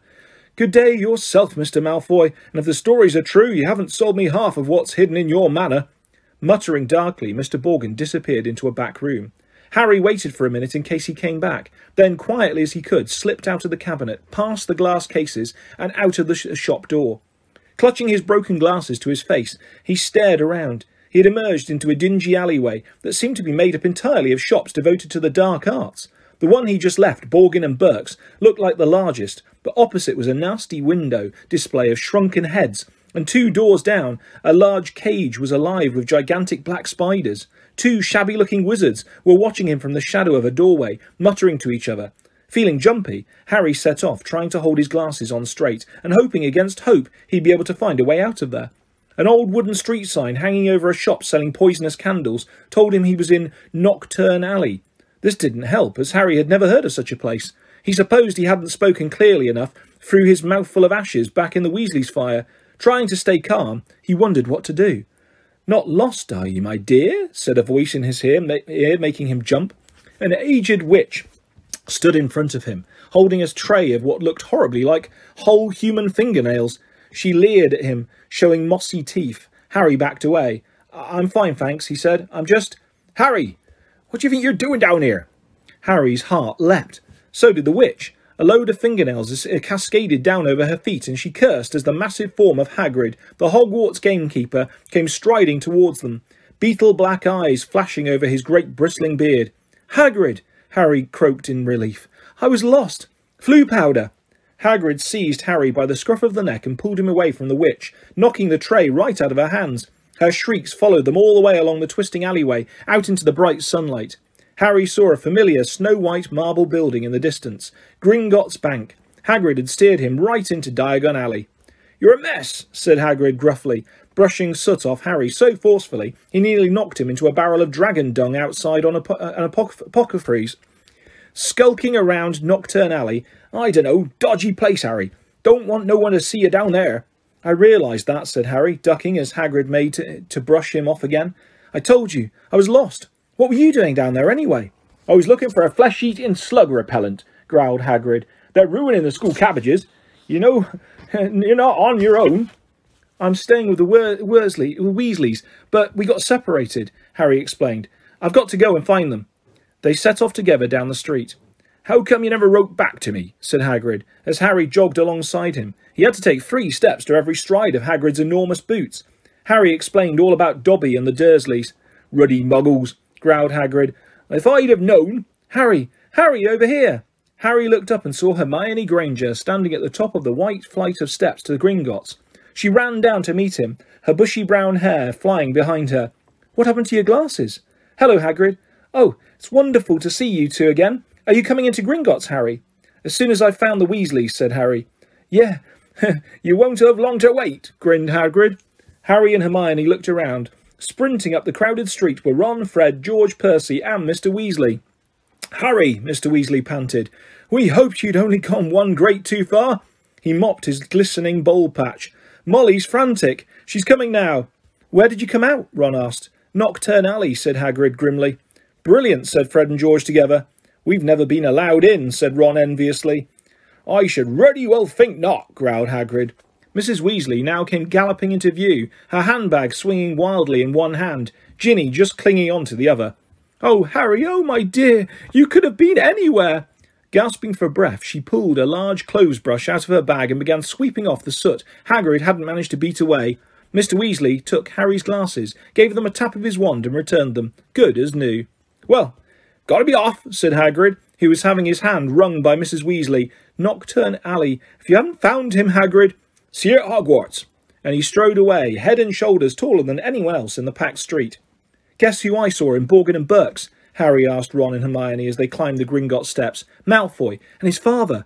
Did Lucius Malfoy buy anything? said Mr. Weasley sharply behind them. No, he was selling. So he's worried, said Mr. Weasley, with grim satisfaction. Oh, I'd love to get Lucius Malfoy for something. You be careful, Arthur, said Mrs. Weasley sharply, as they ushered into the bank by a bowing goblin at the door.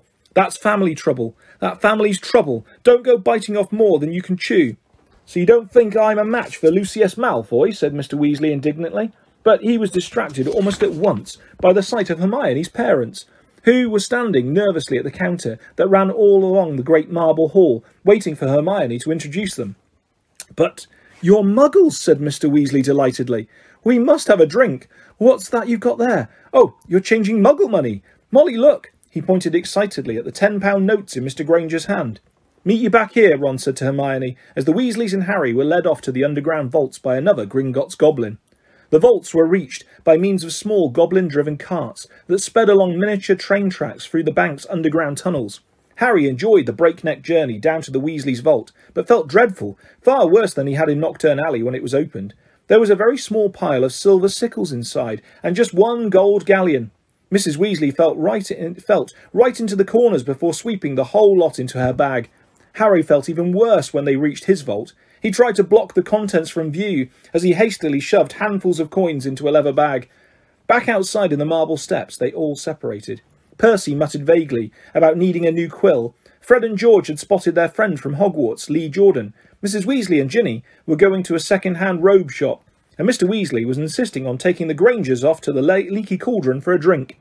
We'll all meet at Flourish and Blotts in an hour to buy your school books, said Mrs. Weasley, setting off with Ginny. And not one step down Knockturn Alley, she shouted at the twins' re retreating backs. Harry, Ron, and Hermione strolled off along the winding cobbled street. The bag of gold, silver, and bronze, jangling cheerfully in Harry's pockets, was clamouring to be spent, so he bought three large strawberry and peanut butter ice creams, which they slurped happily as they wandered up the alley, examining the fascinating shop windows. Ron gazed longingly at a full set of Chudley cannon robes in the windows of quality Quidditch supplies, until Hermione dragged them off to buy ink and parchment next door. In Gambol and Jape's wizarding joke shop, they met Fred, George, and Lee Jordan, who was stocking up on stocking up on Dr. Filibuster's fabulous wet start, no heat fireworks. And in a tiny junk shop full of broken wands, wonky brass scales, and old cloaks covered in potion stains, they found Percy, deeply immersed in a small and deeply boring book called Prefects Who Gained Power. A study of Hogwarts prefects and their late careers, Ron read aloud off the back cover. That sounds fascinating. Go away, Percy snapped. Cause, course, he's very ambitious, Percy. He's got it all planned out. He wants to be Minister of Magic, Ron told Harry and Hermione in an undertone as they left Percy to it. An hour later, they headed for Flourish and Blotts, they were by no means the only ones making their way to the bookshop. As they approached it, they saw to their surprise a large crowd jostling outside the doors, trying to get in. The reason for this was proclaimed by a large banner stretched across the upper windows. Gilderoy Lockhart will be signing copies of his autobiography, Magical Me, today, 12.30 till 4.30 p.m. We can actually meet him, Hermione squealed. I mean, he's written almost the whole book list. The crowd seemed to be made mostly of witches, round Mrs. Weasley's age, a harassed-looking wizard stood at the door crying, Calmly, please, ladies, don't push there. Mind the books now. Harry, Ron and Hermione squeezed inside. A long queue would right, wound right to the back of the shop, where Gilderoy Lockhart was signing his books. They each grabbed a copy of Break with a Banshee and sneaked up the line to where the rest of the Weasleys were standing with Mr. and Mrs. Granger. Oh, there you are, good, said Mrs. Weasley. She sounded breathless and kept patting her hair. We'll be able to see him in a minute.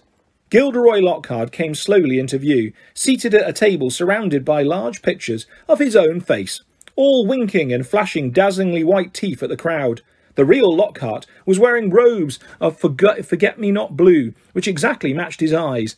His pointed wizard's hat was set at a jaunty angle on his wavy hair. A short, irritable-looking man was dancing around taking photographs with a large black camera that emitted puffs of purple smoke with every blinding flash. Out of the way there, he snarled at Ron, moving back to get a better shot. This is for the Daily Prophet. Big deal, said Ron, rubbing his foot where the photographer has stepped on it. Gilderoy Lockhart heard him. He looked up. He saw Ron. And then he saw Harry. He stared. Then he leapt to his feet and positively shouted, It can't be Harry Potter! The crowd parted, whispering excitedly. Lockhart dived forward, seized Harry's arm, and pulled him to the front. The crowd burst into applause. Harry's face burned as Lockhart shook his hand for the photographer, who was clicking away madly, wafting thick smoke over the Weasleys. Nice big smile, Harry, said Lockhart through his own gleaming teeth. Together, you and I are worth the front page. When he finally let go of Harry's hand, Harry could hardly feel his fingers. He tried to sidle back over to the Weasleys, but Lockhart threw an arm around his shoulders and clamped him tightly to his side. Ladies and gentlemen, he said loudly, waving for quiet. What an extraordinary moment this is. The perfect moment for me to make a little announcement I've been sitting on for some time.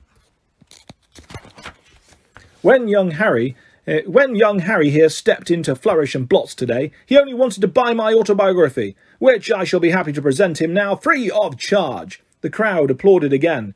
He had no idea, Lockhart continued, giving Harry a little shake that made his glasses slip to the end of his nose, that he would shortly be getting much, much more than my book. Magical me he and his school fellows will, in fact, be getting the real magical me. Yes, ladies and gentlemen, I have great pleasure and pride in announcing that this September I will be taking up the post of Defence Against the Dark Arts teacher at Hogwarts School of Witchcraft and Wizardry. The crowd cheered and clapped, and Harry found himself being presented with the entire works of Gilderoy Lockhart. Staggering slightly under their weight, he managed to make his way out of the limelight to the edge of the room, where Ginny was standing next to her new cauldron. You have these, Harry, you have these, Harry mumbled to her, tipping the books into the cauldron. I'll buy my own. Bet you loved that, didn't you, Potter? said a voice Harry had no trouble recognising. He straightened up and found himself face to face with Draco Malfoy, who was wearing his usual sneer. Famous Harry Potter, said Malfoy. Can't even go into a bookshop without making the front page. Leave him alone. He didn't want all that, said Ginny. It was the first time she'd spoken in front of Harry. She was glaring at Malfoy. Potter, you've got yourself a girlfriend, drawled Malfoy. Ginny went scarlet as Ron and Hermione fought their way over, both clutching stacks of Lockhart's books. Oh, it's you, said Ron, looking at Malfoy as if he was something unpleasant in the sole of his shoe. Bet you're surprised to see Harry here, eh? Not as surprised as I am to see you in a shop, Weasley, reported Malfoy. I suppose your parents will go hungry for a month to pay for this lot. Ron went as red as Ginny. He dropped his books into the cauldron too, and started towards Malfoy. But Harry and Hermione grabbed the back of, the of his jacket.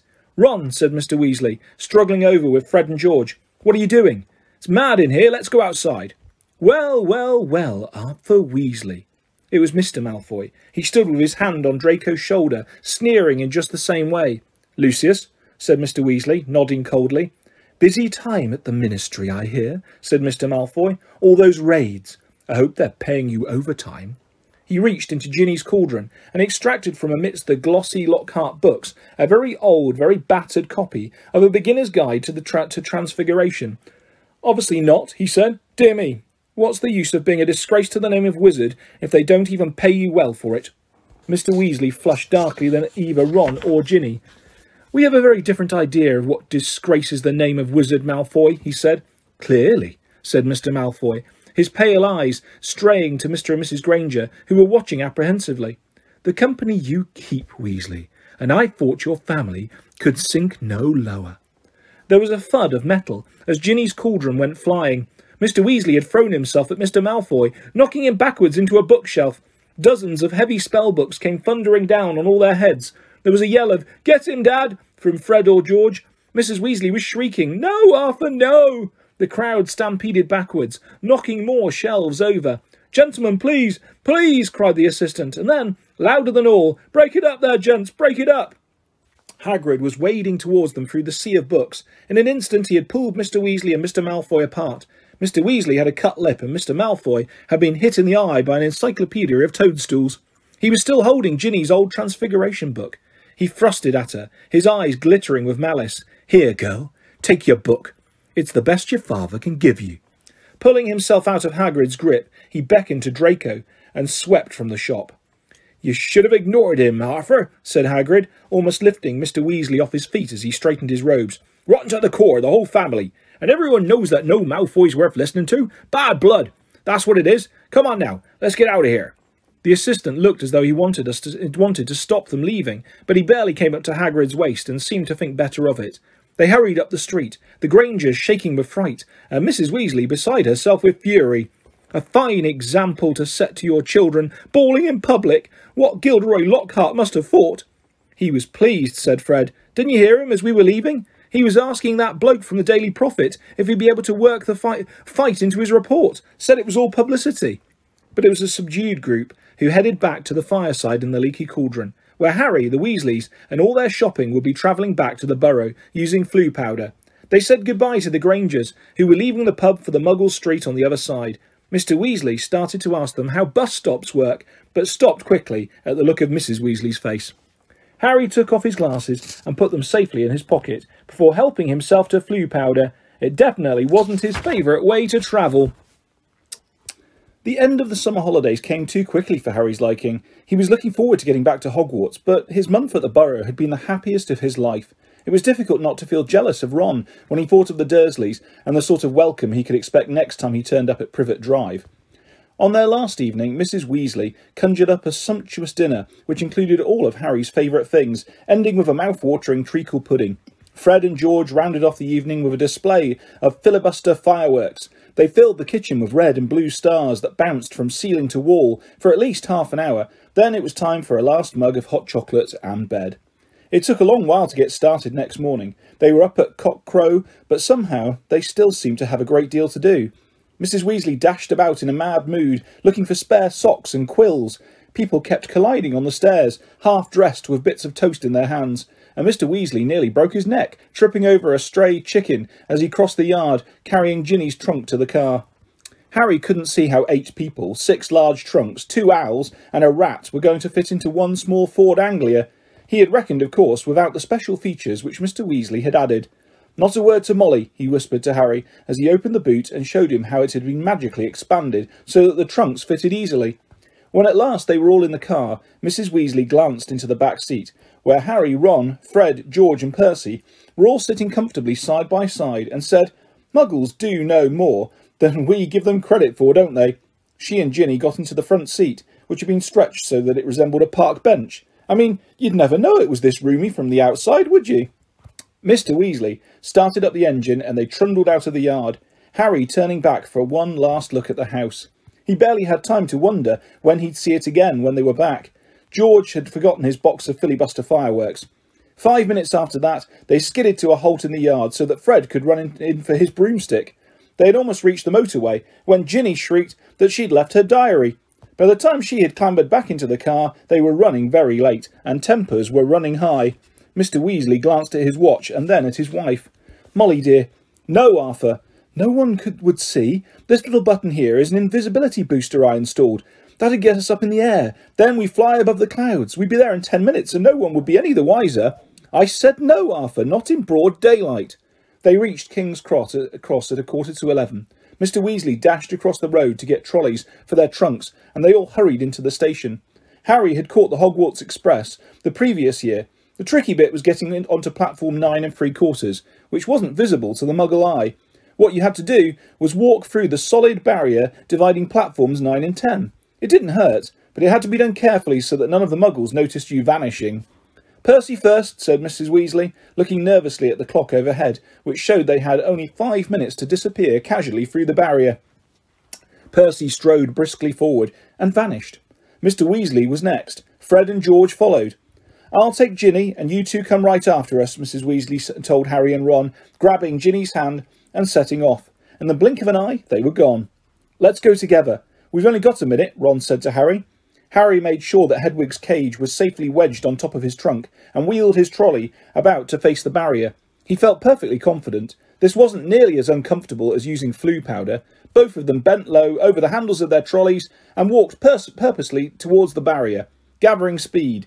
A few feet away from it, they broke into a run and crash! Both trolleys hit the barrier and bounced backwards. Ron's trunk fell off with a loud thump. Harry was knocked off his feet, and Hedwig's cage bounced onto the tiny, shiny floor, and she rolled away, shrieking indignantly. People all around them stared, and a guard nearby yelled, What in blazes do you think you're doing? Uh, lost control of the trolley, Harry gasped, clutching his rib as he got up. Ron ran to pick up Hedwig, who was causing such a scene that there was a lot of muttering about cruelty to animals from the surrounding crowd. Why, why can't we get through? Harry hissed to Ron. I dunno. Ron looked wildly around. A dozen curious people were still watching them. We're going to miss the train, Ron whispered. I, I don't understand why the, the gateway sealed itself. Harry looked up at the giant clock with a sickening feeling in the pit of his stomach. Ten seconds. Nine seconds. He wheeled his trolley forward cautiously until it was right against the barrier and pushed with all his might. The metal remained solid. Three seconds. Two seconds. One second. It's gone, said Ron, sounding stunned. The train's left. What if Mum and Dad can't get back through to us? Have you got any muggle money? Harry gave a hollow laugh. the Dursleys haven't given me pocket money for about six years. Ron pressed his ear to the cold barrier. Can't hear anything, he said tensely. What are we going to do? I don't know how long it'll take Mum and Dad to get back to us. They looked around. People were still watching them, mainly because of Hedwig's continuing screeches. I think we'd better go and wait by the car, said Harry. We're attracting too much attention. Harry, said Ron, his eyes gleaming. The car! What about it? We, we can fly the car to Hogwarts. But I thought, we're stuck, right? And we've got to get to school, haven't we? And even underage wizards are allowed to use magic if it's a real emergency. Section 19 or something of the restriction of thingy. Harry's feeling of panic turned suddenly to excitement. Can you fly it? No problem, said Ron, wheeling his trolley round to face the exit. Come on, let's go. If we hurry, we'll be able to follow the Hogwarts Express. And they marched off through the crowd of curious muggles, out of the station, and back into the side road where the old Ford Anglia was parked. Ron unlocked the cavernous boot with a series of taps from his wand. They heaved their trunks back in, put Hedwig on the back seat, and got into the front. Check no one's watching, said Ron, starting the ignition with another tap of his wand. Harry stuck his head out of the window. Traffic was rumbling along the main road ahead, but their street was empty. OK, he said. Ron pressed a tiny silver button on the dashboard. The car around them vanished, and so did they. Harry could feel the seat vibrating beneath him, hear the engine, feel his hands on his knees and his glasses on his nose. But for all he could see, he had become a pair of eyeballs floating a few feet above the ground in a dingy street full of parked cars. Let's go, said Ron's voice from his right.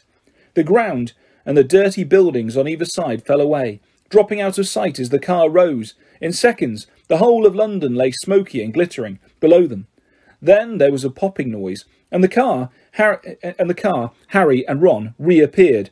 Uh-oh, said Ron, jabbing at the invisibility booster. It's faulty. Both of them pummeled it. The car vanished. Then it flickered back again. Hold on, Ron yelled, and he slammed his foot on the accelerator. They shot straight into a low, woolly cloud, and everything turned dull and foggy. Now what? said Harry, blinking at the solid mass of cloud pressing in on them from all sides. We need to see the train to know what direction to go in, said Ron. Dip back down again, quickly. They dropped back beneath the clouds and twisted around in their seats, squinting at the ground. I can see it, Harry yelled. Right ahead, there. The Hogwarts Express was streaking along below them like a scarlet snake. Due north, said Ron, checking the compass on the dashboard. OK, we'll just have to check it on every half hour or so. Hold on. And they shot up through the clouds. A minute later, they burst out into a blaze of sunlight. It was a different world. The wheels of the car skimmed the sea of a fluffy cloud, the bright sky a bright, endless blue under the blinding white sun. All we've got to worry about now are aeroplanes, said Ron. They looked at each other and started to laugh. For a long time, they couldn't stop. It was as though they had plunged into a fabulous dream. This, thought Harry, was surely the only way to travel. Past swirls and turrets of snowy cloud, in a car full of hot, bright sunlight, with a fat pack of toffees in the glove compartment, and the prospect of seeing Fred and George's jealous faces when they landed smoothly and spectacularly on the sweeping lawn in front of Hogwarts Castle. They made regular checks on the train as they flew further and further north, each dip beneath the clouds showing them a different view. London was soon far behind them, replaced by neat green fields which gave way in turn to wide purplish moors, villages with tiny toy churches, and a great city alive with cars like multicoloured ants. Several uneventful hours later, however, Harry had to admit that some of the fun was wearing off. The toffees had made them extremely thirsty, and they had nothing to drink. He and Ron had pulled off their jumpers, but Harry's t shirt was sticking to the back of his seat, and his glasses kept sliding down to the end of his sweaty nose. He had stopped noticing the fantastic cloud shapes now, and was thinking longingly of the train miles below, where you could buy ice cream, cold, ice cold pumpkin juice from a trolley pushed by a plump witch. Why hadn't they been able to get onto platform nine and three quarters? Can't be much further, can it? croaked Ron, hours later, as the sun started to sink into the floor of a cloud, staining it a deep pink. Ready for another check on the train? It was still right below them, winding its way past a snow capped mountain. It was much darker beneath the canopy of clouds. Ron put his foot on the accelerator and drove them upwards again, but as he did so, the engine began to whine. Harry and Ron exchanged nervous glances. Eh, it's probably just tired, said Ron. It's, it's never been this far before and they both pretended not to notice the whining growing louder and louder as the sky became steadily darker. Stars were blossoming, blossoming in the blackness. Harry pulled his jumper back on, trying to ignore the way the windscreen wipers were now waving feebly, as though in protest. Not far, said Ron, more to the car than to Harry. Not far now. And he patted the dashboard nervously. When they flew back beneath the clouds a little while later, they had to squint through the darkness for a landmark they knew. There, Harry shouted making Ron and Hedwig jump straight ahead. Silhouetted on the dark horizon, high on the cliff over the lake, stood the many turrets and towers of Hogwarts Castle. But the car had begun to shudder and was losing speed. Come on, Ron said cajolingly, giving the steering wheel a little shake. Nearly there. Come on. The engine groaned. Narrow jets of steam were issuing from under the bonnet. Harry found himself gripping the edge of his seat very hard as they flew towards the lake. The car gave a nasty wobble. Glancing out of his window, Harry saw the smooth, black, glassy surface of the water. A mile below. Ron's knuckles were white on the steering wheel. The car wobbled again. Come on, Ron muttered. They were over the lake. The castle was right ahead. Ron put his foot down. There was a loud clunk, a splutter, and the engine died completely. Uh-oh, said Ron into the silence. The nose of the car dropped. They were falling, gathering speed heading straight for the solid castle wall. No! Ron yelled, swinging the steering wheel around. They missed the dark stone wall by inches as the car turned in a great arc, soaring over the dark greenhouses, then the vegetable patch, and then out over the black lawns, losing height all the time. Ron let go of the steering wheel completely and pulled his wand out of his back pocket. Stop! Stop! he yelled, whacking the dashboard and the windscreen, but they were still plummeting, the ground flying up towards them. Mind that tree, Harry bellowed, lunging for the steering wheel, but too late. Crunch! With an ear splitting bang of metal on wood, they hit the thick tree trunk and dropped to the ground with a heavy jolt. Steam was billowing from under the crumpled bonnet. Hedwig was shrieking in terror. A golf ball sized lump was throbbing on Harry's head where he had hit the windscreen, and to his right, Ron let out a low, despairing groan. Are you okay? Harry said urgently. My wand, said Ron in a shaky voice. Look at my wand. It had snapped, almost in two. The tip was dangling limply, held on by a few splinters. Harry opened his mouth to say he was sure they'd be able to mend it up at the school, but he never even got started. At that very moment, something hit his side of the car with the force of a charging bull, sending him lurching sideways into Ron, just as equally heavy, a heavy blow hit the roof. What's hap- happened? Ron gasped staring through the windscreen, and Harry looked around just in time to see a branch as thick as a python smash into it. The tree they had hit was attacking them. Its trunk was bent almost double, and its gnarled boughs were pummeling every inch of the car it could reach. Ah! said Ron, as another twisted limb punched a large dent into his, his door. The windscreen was now trembling under a hail of blows from knuckle like twigs, and a branch as thick as a battering ram was pounding furiously on the roof, which seemed to be caving in. Run for it! Ron shouted, throwing his full weight against his door. But next second he had been knocked backwards into Harry's lap by a vicious uppercut from another branch.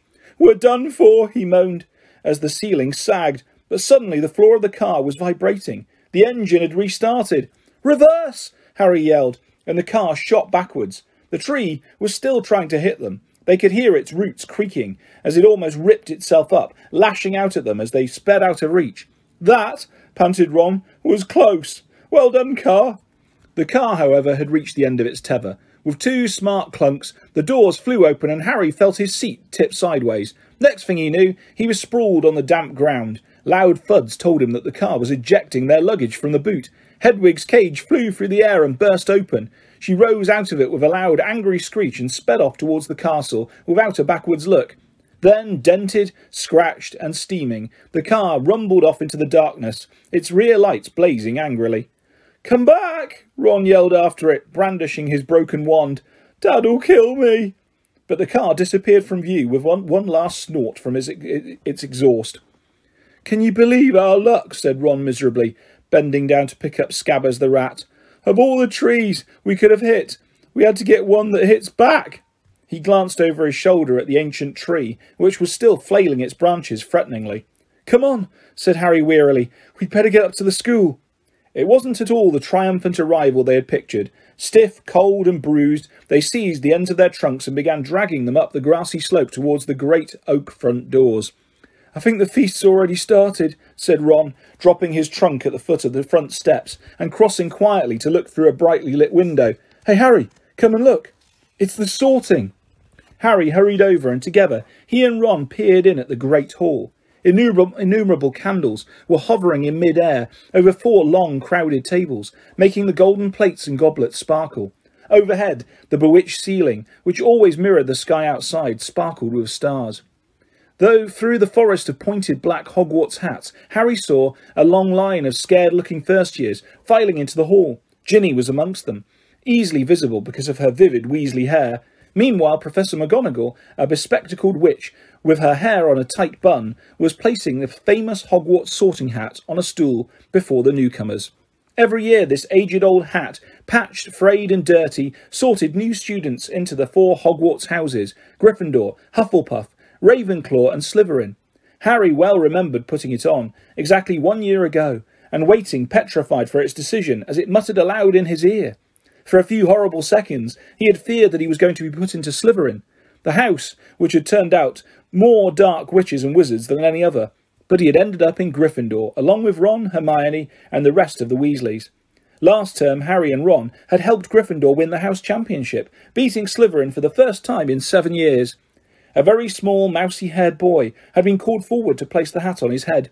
Harry's eyes wandered past him to where Professor Dumbledore, the headmaster, sat watching the sorting from the staff table, his long silver beard and half-moon glasses shining brightly in the candlelight. Several seats along, Harry saw Gilderoy Lockhart, dressed in robes of aquamarine, and there at the end was Hagrid, huge and hairy, drinking deeply from his goblet. Hang on, Harry muttered on Ron. There's an empty chair at the staff table. Where's Snape? Professor Severus Snape was Harry's least favourite teacher. Harry also happened to be Snape's least favourite student, cruel, sarcastic, and disliked by everybody except the students from his own house, Slytherin. Snape taught potions. Maybe he's ill, said Ron hopefully. Maybe he's left, said Harry, because he missed out on the defence against the dark arts job again. Or he might have been sacked, said Ron enthusiastically. I mean, everyone hates him. Or maybe said a very cold voice right behind them. He's waiting to hear why you two didn't arrive on the school train. Harry spun around. There, his black robes rippling in a cold breeze, stood Severus Snape.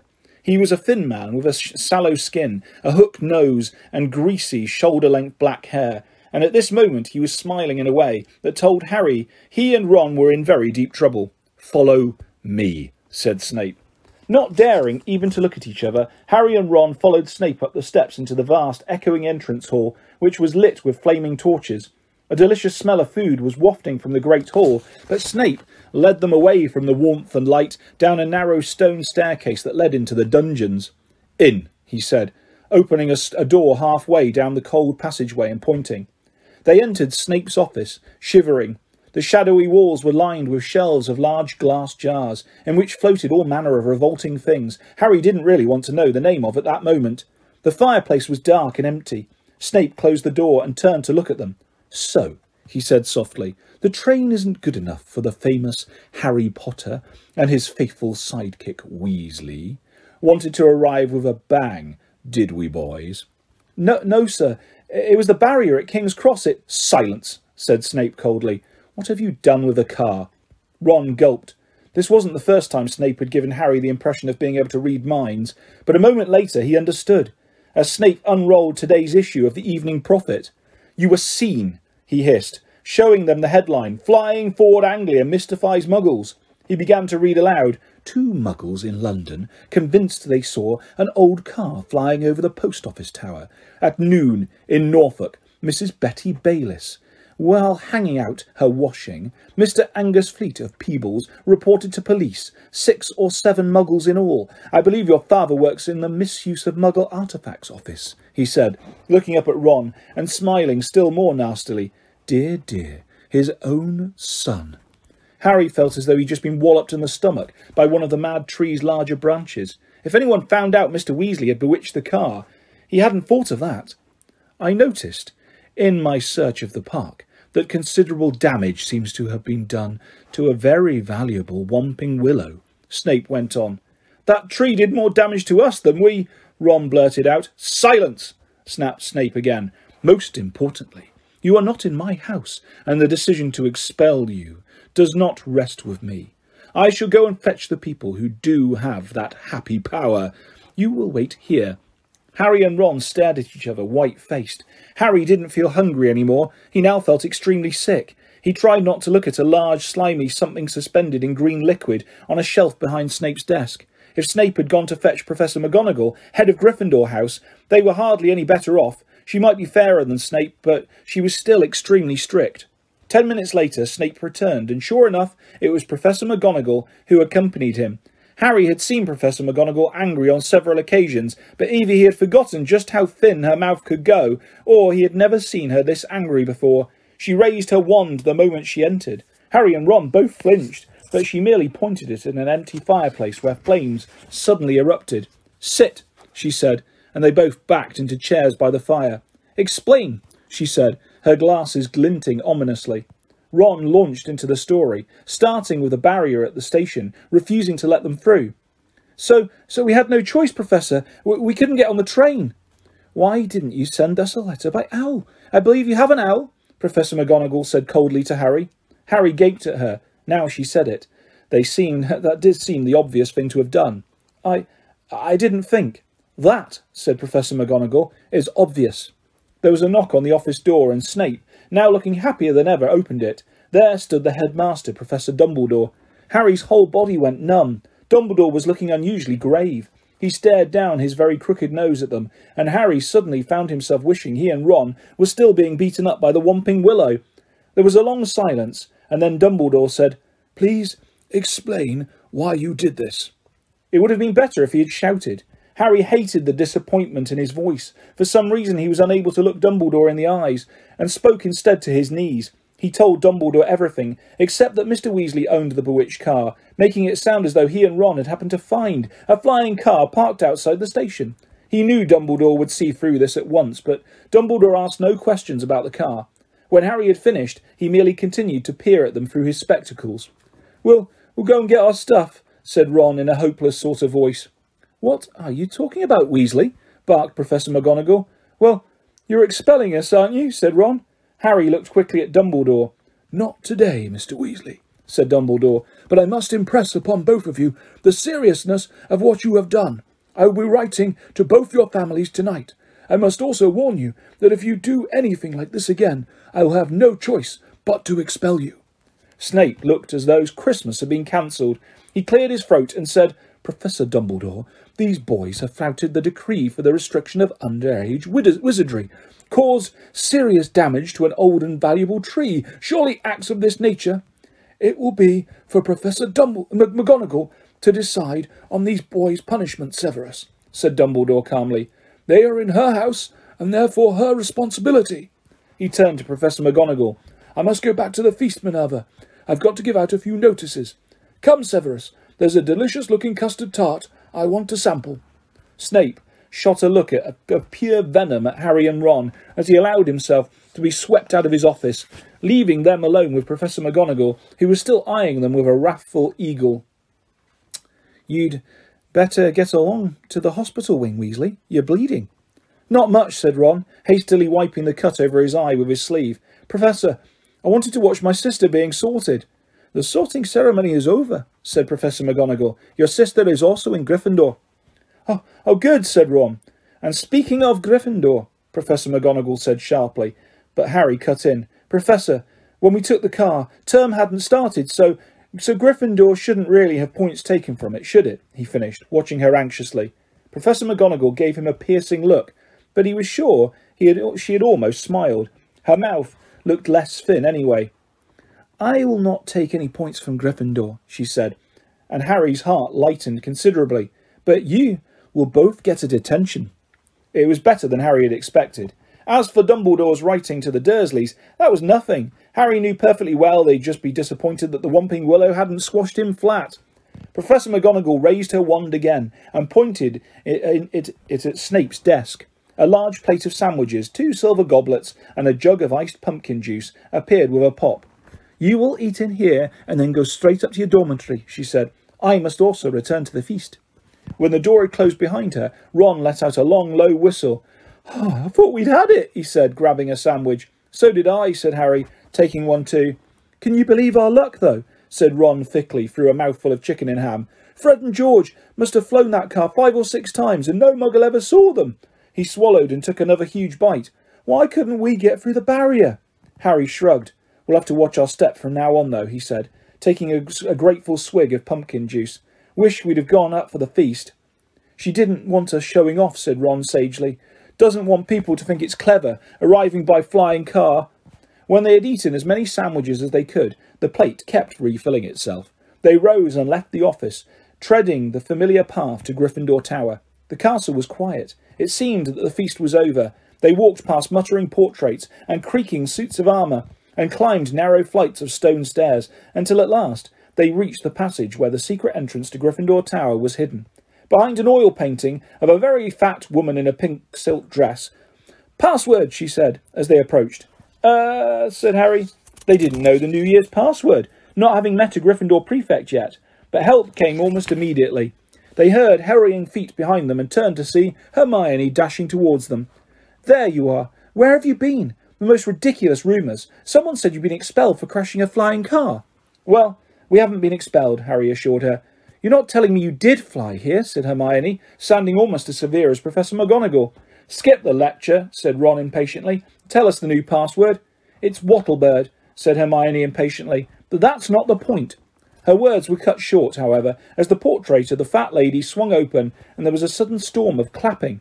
It looked as though the whole of Gryffindor House was still awake, packed into the circular common room, standing on the lopsided tables and squashy armchairs, waiting for them to arrive.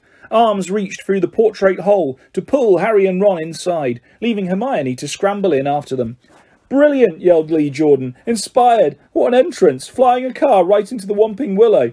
People will be talking about that for years. Good on you, said a fifth year Harry had never spoken to. Someone was patting him on the back as though he'd just won a marathon. Fred and George pushed their way to the front of the crowd and said together, Why couldn't you have called us back, eh? Ron was scarlet in the face, grinning embarrassedly, but Harry could see one person who didn't look happy at all. Percy was visible over the heads of some excited first years, and he seemed to be trying to get near enough to start telling them off. Harry nudged Ron in the ribs and nodded in Percy's direction. Ron got the point at once. Got to get upstairs. Bit tired, he said, and the two of them started pushing their way towards the door on the other side of the room, which led to a spiral staircase in the dormitories. Night, Harry called back to Hermione, who was wearing a scowl just like Percy's. They managed to get to the other side of the common room, still having their backs slapped, and gained the piece of the, of the staircase. They hurried up it, right to the top, and at last reached the door of their old dormitory, which now had a sign on it saying second years.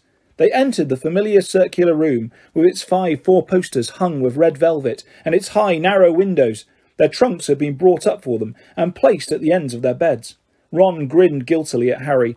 I know I shouldn't have enjoyed that or anything, but the dormitory door flew open, and in came the other second-year Gryffindor boys, Seamus Finnegan, Dean Thomas, and Neville Longbottom. Unbelievable, beamed Seamus. Cool, said Dean. Amazing, said Neville, awestruck. Harry couldn't help it. He grinned too. The next day, however, Harry barely grinned once. Things started to go downhill from breakfast in the Great Hall. The four long house tables were laden with tureens of porridge, plates of kippers, mountains of toast, and dishes of eggs and bacon. beneath the enchanted ceiling, today a dull, cloudy grey. Harry and Ron sat down to the Gryffindor table next to Hermione, who had her copy of Voyages with Vampires propped open against a milk jug. There was a slight stiffness in the way she said morning, which told Harry that she was still disapproving of the way they had arrived. Neville Longbottom, on the other hand, greeted them cheerfully. Neville was a round-faced and accident-prone boy with the worst memory of anyone Harry had ever met. Post you any minute. I think Gran's sending on a few things I forgot. Harry had only just started his porridge when, sure enough, there was a rushing sound overhead, and a hundred or so owls streamed in, circling the hall and dropping letters and packages into the chattering crowd. A big, lumpy parcel bounced off Neville's head, and a second later something large and grey fell into Hermione's jug, spraying them all with milk and feathers. Errol, said Ron, pulling the bedraggled owl out by the feet. Errol slumped unconscious onto the table, his legs in the air and a damp red envelope in his beak. Oh no, Ron gasped. It's all right, he's still alive, said Hermione, prodding Errol gently with the tip of her finger. It's not that, it's that. Ron was pointing at the red envelope. It looked quite ordinary to Harry, but Ron and Neville were both looking at it as though they expected it to explode. What's the matter? said Harry. She's. she sent me a howler, said Ron faintly. You'd better open it, Ron, said Neville, in a timid whisper. It'll be worse if you don't. My gran sent me one once, and I ignored it, and. it was horrible. Harry looked from their petrified faces to the red envelope. What's a howler? he said. But Ron's whole attention was fixed on the letter, which had begun to smoke at the corners. Open it, Neville urged. It'll be over in a few minutes. Ron stretched out a shaking hand, eased the envelope from Errol's beak, and slit it open. Neville stuffed his fingers in his ears. A split second later, Harry knew why. He thought for a moment it had exploded. A roar of sound filled the huge hall, shaking dust from the ceiling. Stealing the car! I wouldn't have been surprised if they'd expelled you. You wait till I get hold of you. I don't suppose you'd stopped to think what your father and I went through when we saw it had gone. Mrs. Weasley's yells, a hundred times louder than usual, made the plates and spoons rattle on the table and echo deafeningly off the stone walls. People throughout the hall were swivelling around to see who had received the howler, and Ron sank so low in his chair that only his crimson forehead could be seen. Letter from Dumbledore last night. I thought your father would die of shame. We didn't bring you up to behave like this. You and Harry could both have died. Harry had been wondering when his name was going to crop up. He tried very hard to look as though he couldn't hear the voice that was making his eardrums throb. Absolutely disgusted! Your father's facing an inquiry at work. It's entirely your fault, and if you put another toe out of line, we'll bring you straight back home. A ringing silence fell. The red envelope which had dropped from Ron's hand, burst into flames and curled into ashes. Harry and Ron sat stunned, as though a tidal wave had just passed over them. A few people laughed, and gradually a babble of talk broke out again. Hermione closed Voyages with Vampires and looked down at the top of Ron's head. Well, I don't know what you expected, Ron, but don't tell me I deserved it, snapped Ron. Harry pushed his porridge away. His insides were burning with guilt. Mr. Weasley was facing an inquiry at work. After all Mr. and Mrs. Weasley had done for him over the summer. But he had no time to dwell on this. Professor McGonagall was moving along the Gryffindor table, handing out timetables. Harry took his and saw that they had double herbology with the Hufflepuffs first. Harry, Ron, and Hermione left the castle together, crossed the vegetable patch, and made for the greenhouses, where the magical plants were kept. At least the Howler had done one good thing. Hermione seemed to think they had now been punished enough and was being perfectly friendly again. As they neared the greenhouses, they saw the rest of the class standing outside, waiting for Professor Sprout. Harry, Ron, and Hermione had only just joined them when, the, when she came striding into view across the lawn, accompanied by Gilderoy Lockhart. Professor Sprout's arms were full of bandages, and with another twinge of guilt, Harry spotted the Whomping Willow in the distance, several of its branches now in slings. Professor Sprout was a squat little witch who wore a patched hat over her flyaway hair there was usually a large amount of earth on her clothes, and her fingernails would have made Aunt Petunia faint. Gilderoy Lockhart, however, was immaculate in sweeping robes of turquoise, his golden hair shining under a perfectly positioned turquoise hat with gold trimming. Oh, hello there, Lockhart called, beaming around at the assembled students. Just been showing Professor Sprout the right way to doctor a Whomping Willow, but I don't want you running away with the idea that I'm better at herbology than she is. I just happen to have met several of these exotic plants on my travels. Greenhouse 3 today, chaps, said Professor Sprout, who was looking distinctly disgruntled, not at all her usual cheerful self. There was a murmur of interest. They had only ever worked in Greenhouse 1 before. Greenhouse 3 housed far more interesting and dangerous plants. Professor Sprout took a large key from her belt and unlocked the door. Harry caught a whiff of damp earth and fertilizer, mingling with the heavy perfume of some giant umbrella-sized flowers dangling from the ceiling. He was about to follow Ron and Hermione inside when Lockhart's hand shot out. Harry, I've been wanting a word. You don't mind if it, he's a couple of minutes late, do you, Professor Sprout? Judging by Professor Sprout's scowl, she did mind, but Lockhart said, That's the ticket, and closed the greenhouse door in her face. Harry, said Lockhart, his large white teeth gleaming in the sunlight as he shook his head. Harry, Harry, Harry. Completely nonplussed, Harry said nothing. When I heard, well, of course, it was all my fault. Could have kicked myself. Harry had no idea what he was talking about. He was about to say so when Lockhart went on. Don't know when I've been more shocked. Flying a car to Hogwarts. Well, of course, I knew at once why you'd done it. Stood out a mile. Harry, Harry, Harry. It was remarkable how he could show every one of these brilliant teeth, even when he wasn't talking. Gave you a taste of publicity, didn't I? said Lockhart. Gave you the bug. You got into the front page of the paper with me, and you couldn't wait to do it again. Oh, no, Professor, see? Harry, Harry, Harry, said Lockhart, reaching out and gra grasping his shoulder. I understand. Natural to want a bit more once you've had the first taste. And I blame myself for giving you that, because it was bound to go to your head. But see here, young man, you can't start flying cars to try and get yourself noticed. Just calm down, all right? Plenty of time for all that when you're older. Yes, yes, I know what you're thinking. It's all right for him. He's an internationally famous wizard already. But when I was twelve, I was just as much a nobody as you are now. In fact, I'd say I was even more of a nobody. I mean, a few people have heard of you, haven't they? All that business with he who must not be named.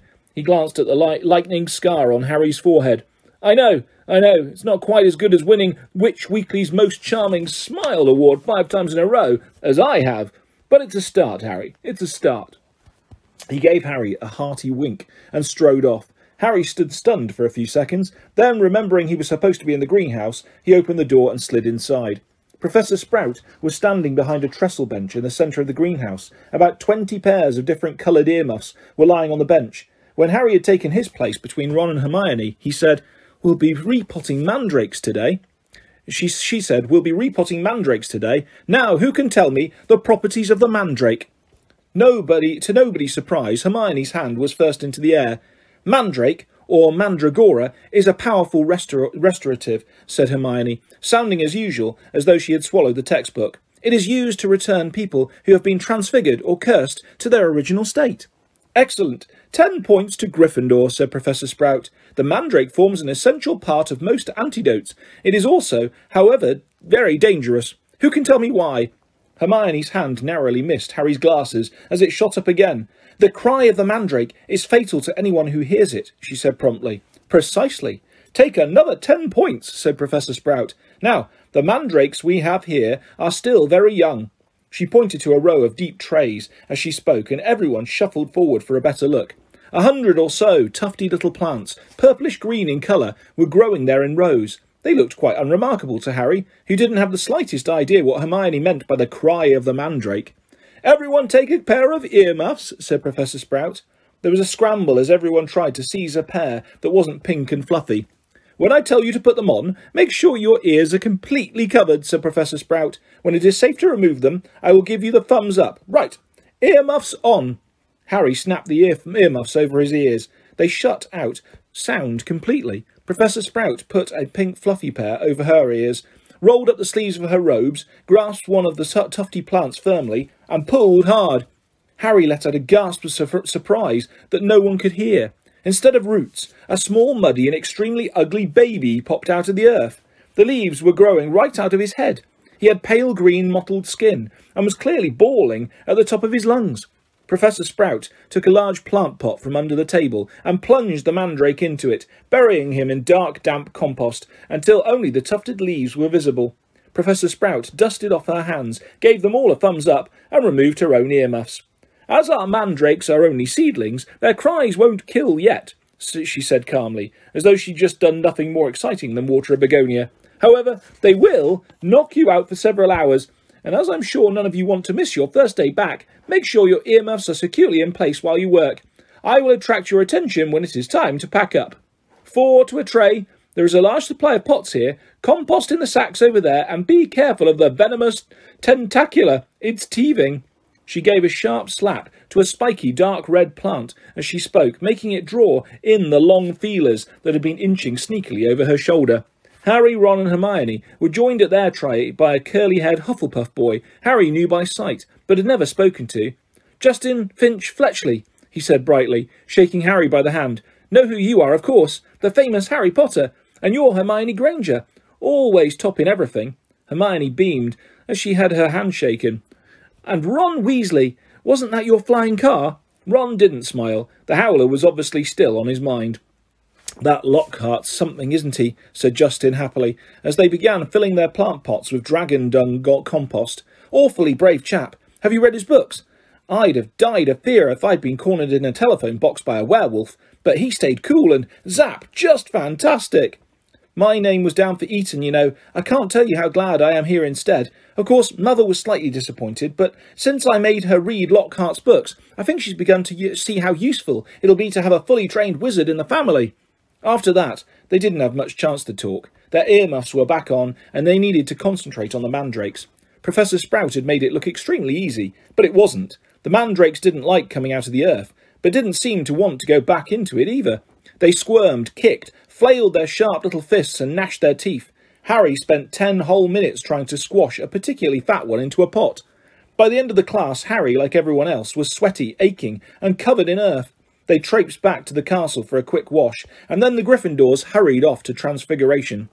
Professor McGonagall's classes were always hard work, but today was especially difficult. Everything Harry had learned last year seemed to have leaked out of his head during the summer, he was supposed to be turning a beetle into a button, but all he managed to do was give his beetle a lot of exercise, and it scuttled over the desk, uh, avoiding his wand. Ron was having far worse problems. He had patched up his wand with some borrowed sellotape, but it seemed to be damaged beyond repair. It kept crackling and sparking at odd moments, and every time Ron tried to transfigure his beetle, it engulfed him in thick grey smoke, which smelled of a rotten egg. Unable to see what he was doing, Ron accidentally squashed his beetle, and with his elbow, and had to ask for a new one. Professor McGonagall was, was not pleased. Harry was relieved to hear the lunch bell. His brain felt like a wrung sponge.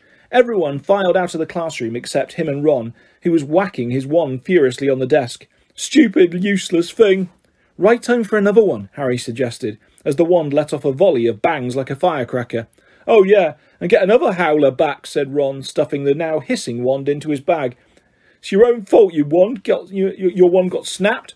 They went down to lunch, where Ron's mood was not improved by, by Hermione, showing them the handful of perfect coat buttons she had produced in Transfiguration. We've got... We're, we, what have we got this afternoon? said Harry, hastily changing the subject. Defence against the dark arts, said Hermione at once. Why? demanded Ron, seizing her timetable. Have you outlined all Lockhart's lessons in Little Hearts? Hermione snatched the timetable back, flushing furiously. They finished lunch and went outside into the overcast courtyard. Hermione sat down on a stone step and buried her nose in voyages with vampires again. Harry and Ron stood talking about Quidditch for several minutes before Harry became aware that he was being closely watched. Looking up, he saw the very small, mousy-haired boy he'd been try- he'd, he'd seen trying on the sorting hat last night, staring at Harry as though transfixed. He was clutching what looked like an ordinary muggle camera, and the moment Harry looked at him, he went bright red. All right, Harry, I'm I'm Colin Creevey, he said breathlessly, taking a tentative step forward. I'm in Gryffindor too. Do you think would it be all right if can can I have a picture? He said, raising the camera hopefully. A picture? Harry repeated blankly. So so I can prove I've met you, said Colin Creevey eagerly, edging further towards, further forwards. I know all about you. Everyone's told me about how you survived when you know who tried to kill you, and how he disappeared, and everything, and how you've still got a lightning scar on your forehead. His eyes raked Harry's hairline. And, and a boy in my dormitory said if I develop the film in, in the right potion, the pictures will move. Colin drew a great shuddering breath of excitement and said, It's brilliant here, isn't it? I never knew all the old stuff I could do was magic till I got the letter from Hogwarts. My dad's a milkman. He couldn't believe it either. So I'm taking loads of pictures to send home to him. And it'd be really good if I had one of you. He looked imploringly at Harry. Maybe your friend could take it and I, I could stand next to you. And then could you sign it? Signed photos. You're giving out signed photos, Potter? Loud and scathing, Draco Malfoy's voice echoed around the courtyard. He had stopped right behind Colin, flanked as he wa- always was at Hogwarts, by his large and thuggish cronies Crabbe and Goyle. Everyone queue up, Malfoy roared to the crowd. Harry Potter's giving out signed photos. No, I'm not, said Harry angrily, his fist clenching. Shut up, Malfoy. You're just jealous, piped up Colin, whose entire body was about as thick as Crabbe's neck. Jealous, said Malfoy, who didn't need to shout any more. Half the courtyard was listening in. Of what? I don't want a foul scar right across my head, thanks. I don't think getting your head cut open makes you that special myself. Crabbe and Goyle were sniggering stupidly. Eat slugs, Malfoy, said Ron angrily. Crabbe stopped laughing and started rubbing his conker-like knuckles in a menacing way. Be careful, Weasley, sneered Malfoy. You don't want to start any trouble, or your mummy will have to come and take you away from school. He put on a shrill, piercing voice. If you put another toe out of line, a, a knot of Slytherin fifth years nearby laughed loudly at this. Weasley would like a signed photo, Potter, smirked Malfoy. It'd be worth more than his family's whole house. Ron whipped out his sellotaped wand, but Hermione shut Voyages with Vampires with a snap and whispered, Look out! What's all this? What's all this? Gilderoy Lockhart was striding towards them, his turquoise robes swirling behind him. Who's giving out signed photos? Harry started to speak, but he was cut short as Lockhart flung an arm around his shoulders and thundered jovially, Shouldn't have asked. We meet again, Harry. Pinned to Lockhart's side and burning with humiliation, Harry saw Malfoy slide smirking back into the crowd. Come on then, Mr. Creevey, said Lockhart, beaming at Colin. A double portrait. Can't say fairer than that, and we'll both sign it for you.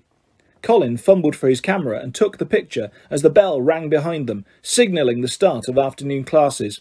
Off you go, Move along there, Lockhart called to the crowd, and he set off back to the castle with Harry, who was wishing he knew a good vanishing spell, still clasped to his side. A word to the wise, Harry, said Lockhart paternally, as they entered the building through a side door. I covered up for you back there, with young Creevey. If he was photographing me too, your schoolfellows won't think you're setting yourself up so much. Deaf to, deaf to Harry's stammers, Lockhart swept him down a corridor lined with staring students and up a staircase. Let me just say that handing out signed pictures at this stage of your career isn't sensible. Looks a tad big-headed, Harry, to be frank. There may well come a time when, like me, you'll need to keep a stack handy wherever you go, but have a little chortle. I don't think you're quite there yet. They had reached Lockhart's classroom, and he let Harry go at last. Harry yanked his robe straight and headed for a seat at the very back of the class where he busied himself with piling all seven of Lockhart's books in front of him, so that he could avoid looking at the real thing. The rest of the class came clattering in, and Ron and Hermione sat down on either side of Harry. You could have fried an egg on your face, said Ron. You'd better hope Creevey doesn't meet Ginny. They'll be starting a Harry Potter fan club. Shut up, snapped Harry. The last thing he needed was for Lockhart to hear the phrase Harry Potter fan club. When the whole class was seated, Lockhart cleared his throat loudly and silence fell. He reached forward, picked up Neville Longbottom's copy of Travels with Trolls, and held it up to show his own winking portrait on the front.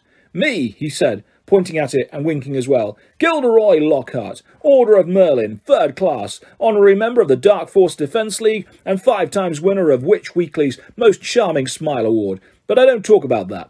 I don't get rid. Uh, I didn't get rid of the Bandon Banshee by smiling at her. He wait, waited for them to laugh. A few people smiled weakly. I see you've bought a complete set of my books. Well done. I thought we'd start today with a little quiz. Nothing to worry about, just to check how, will, how well you've read them, how much you've taken in. When he had handed out the test papers, he returned to the front of the class and said, You have 30 minutes. Start now. Harry looked down at his paper and read, Number one, what is Gilderoy Lockhart's favourite colour? Two, what is Gilderoy Lockhart's secret ambition? Three, what, in your opinion, is Gilderoy Lockhart's greatest achievement to date? On and on it went, over three sides of paper, right down to 54. When is Gilderoy Lockhart's birthday, and what would his ideal gift be? Half an hour later, Lockhart collected in the papers and rifled through them in front of the class. Hardly any of you remembered that my favourite colour is lilac.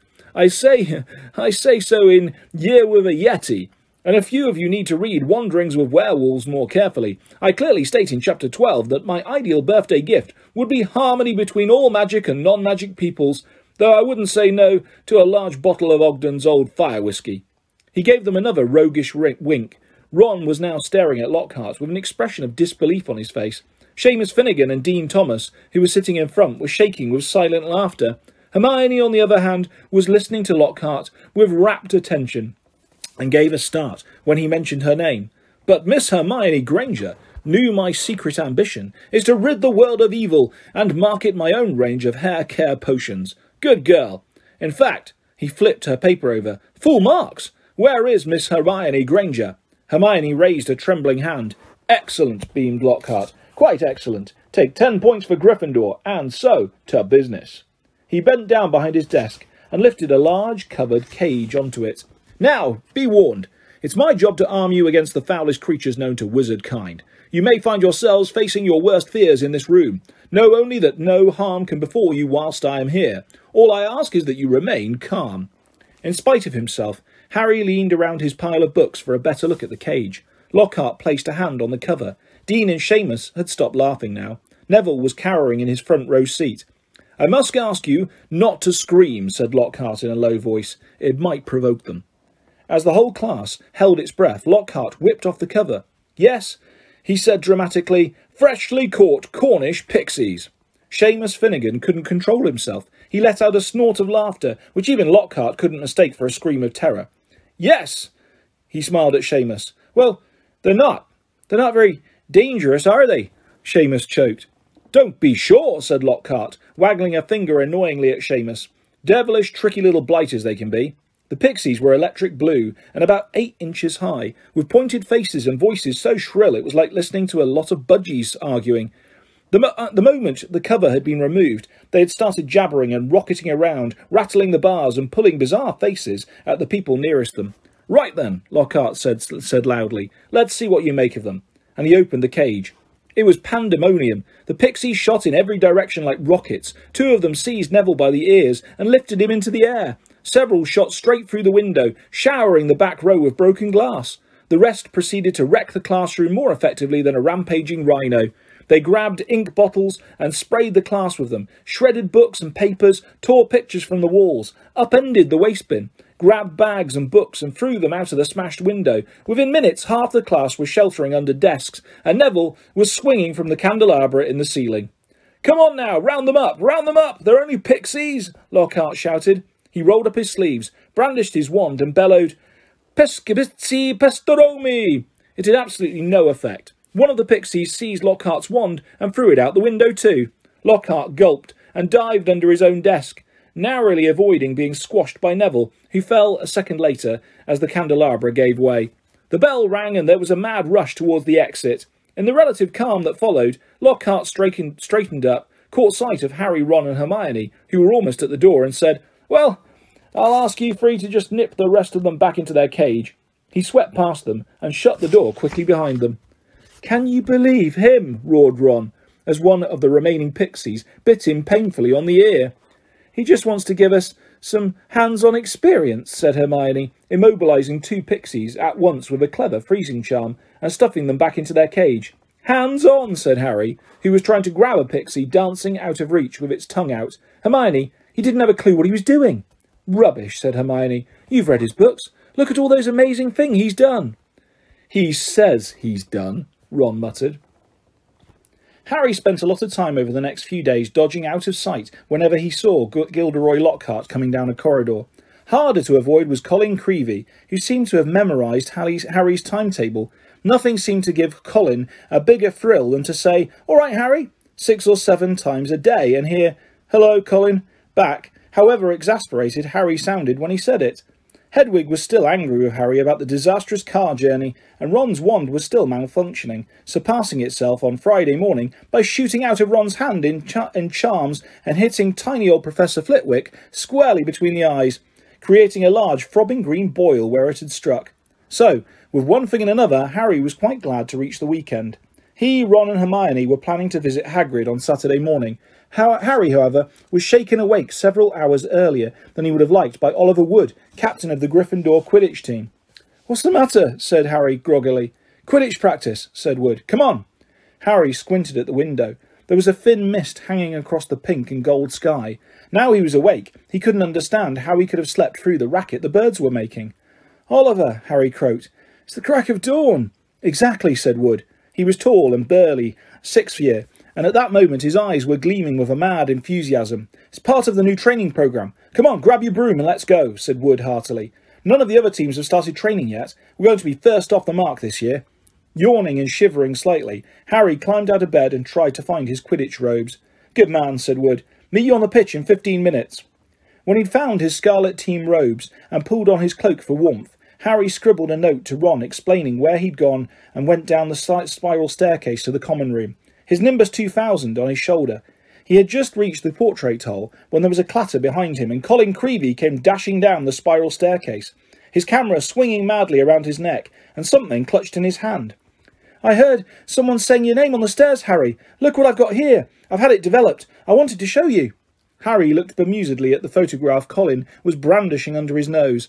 A moving black and white Lockhart was tugging hard on an arm Harry recognised as his own. He was pleased to see that his ph photographic self was putting up a good fight and refusing to be dragged into view. As Harry watched, Lockhart gave up and slumped, panting against the white edge of the picture. Will you sign it? said Colin eagerly. No, said Harry flatly, glancing around to check that the room was really deserted. Sorry, Colin. I'm in a hurry. Quidditch practice. He climbed through the portrait hole. Oh, wow. Wait for me. I've never watched a Quidditch game before. Colin scrambled through the hole after him. It'll be really boring, Harry said quickly, but Colin ignored him, his face shining with excitement. You were the youngest house player in a hundred years, weren't you, Harry? Weren't you? said Colin, trotting alongside him. You must be brilliant. I've never flown. Is it easy? Is that your own broom? Is, is that the best one there is?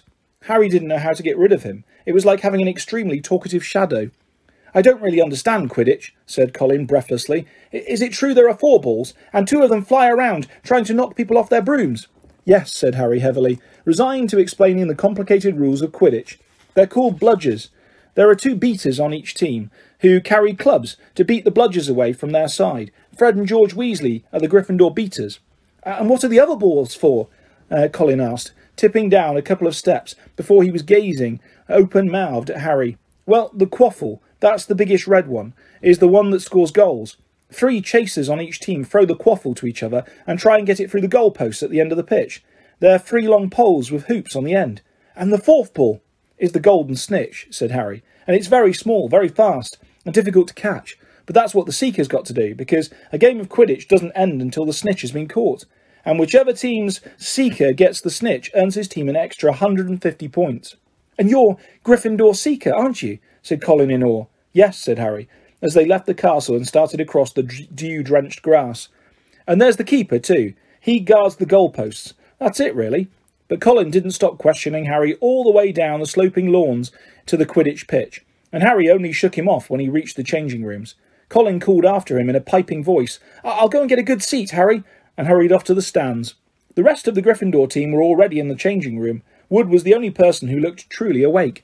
Fred and George Weasley were sitting, puffy-eyed and tousle-haired, next to a fourth-year na named Alicia Spinnet, who seemed to be nodding off against the wall behind her. Her fellow chasers, Katie Bell and Angelina Johnson, were yawning, side by side opposite them. There you are, Harry. Who kept you?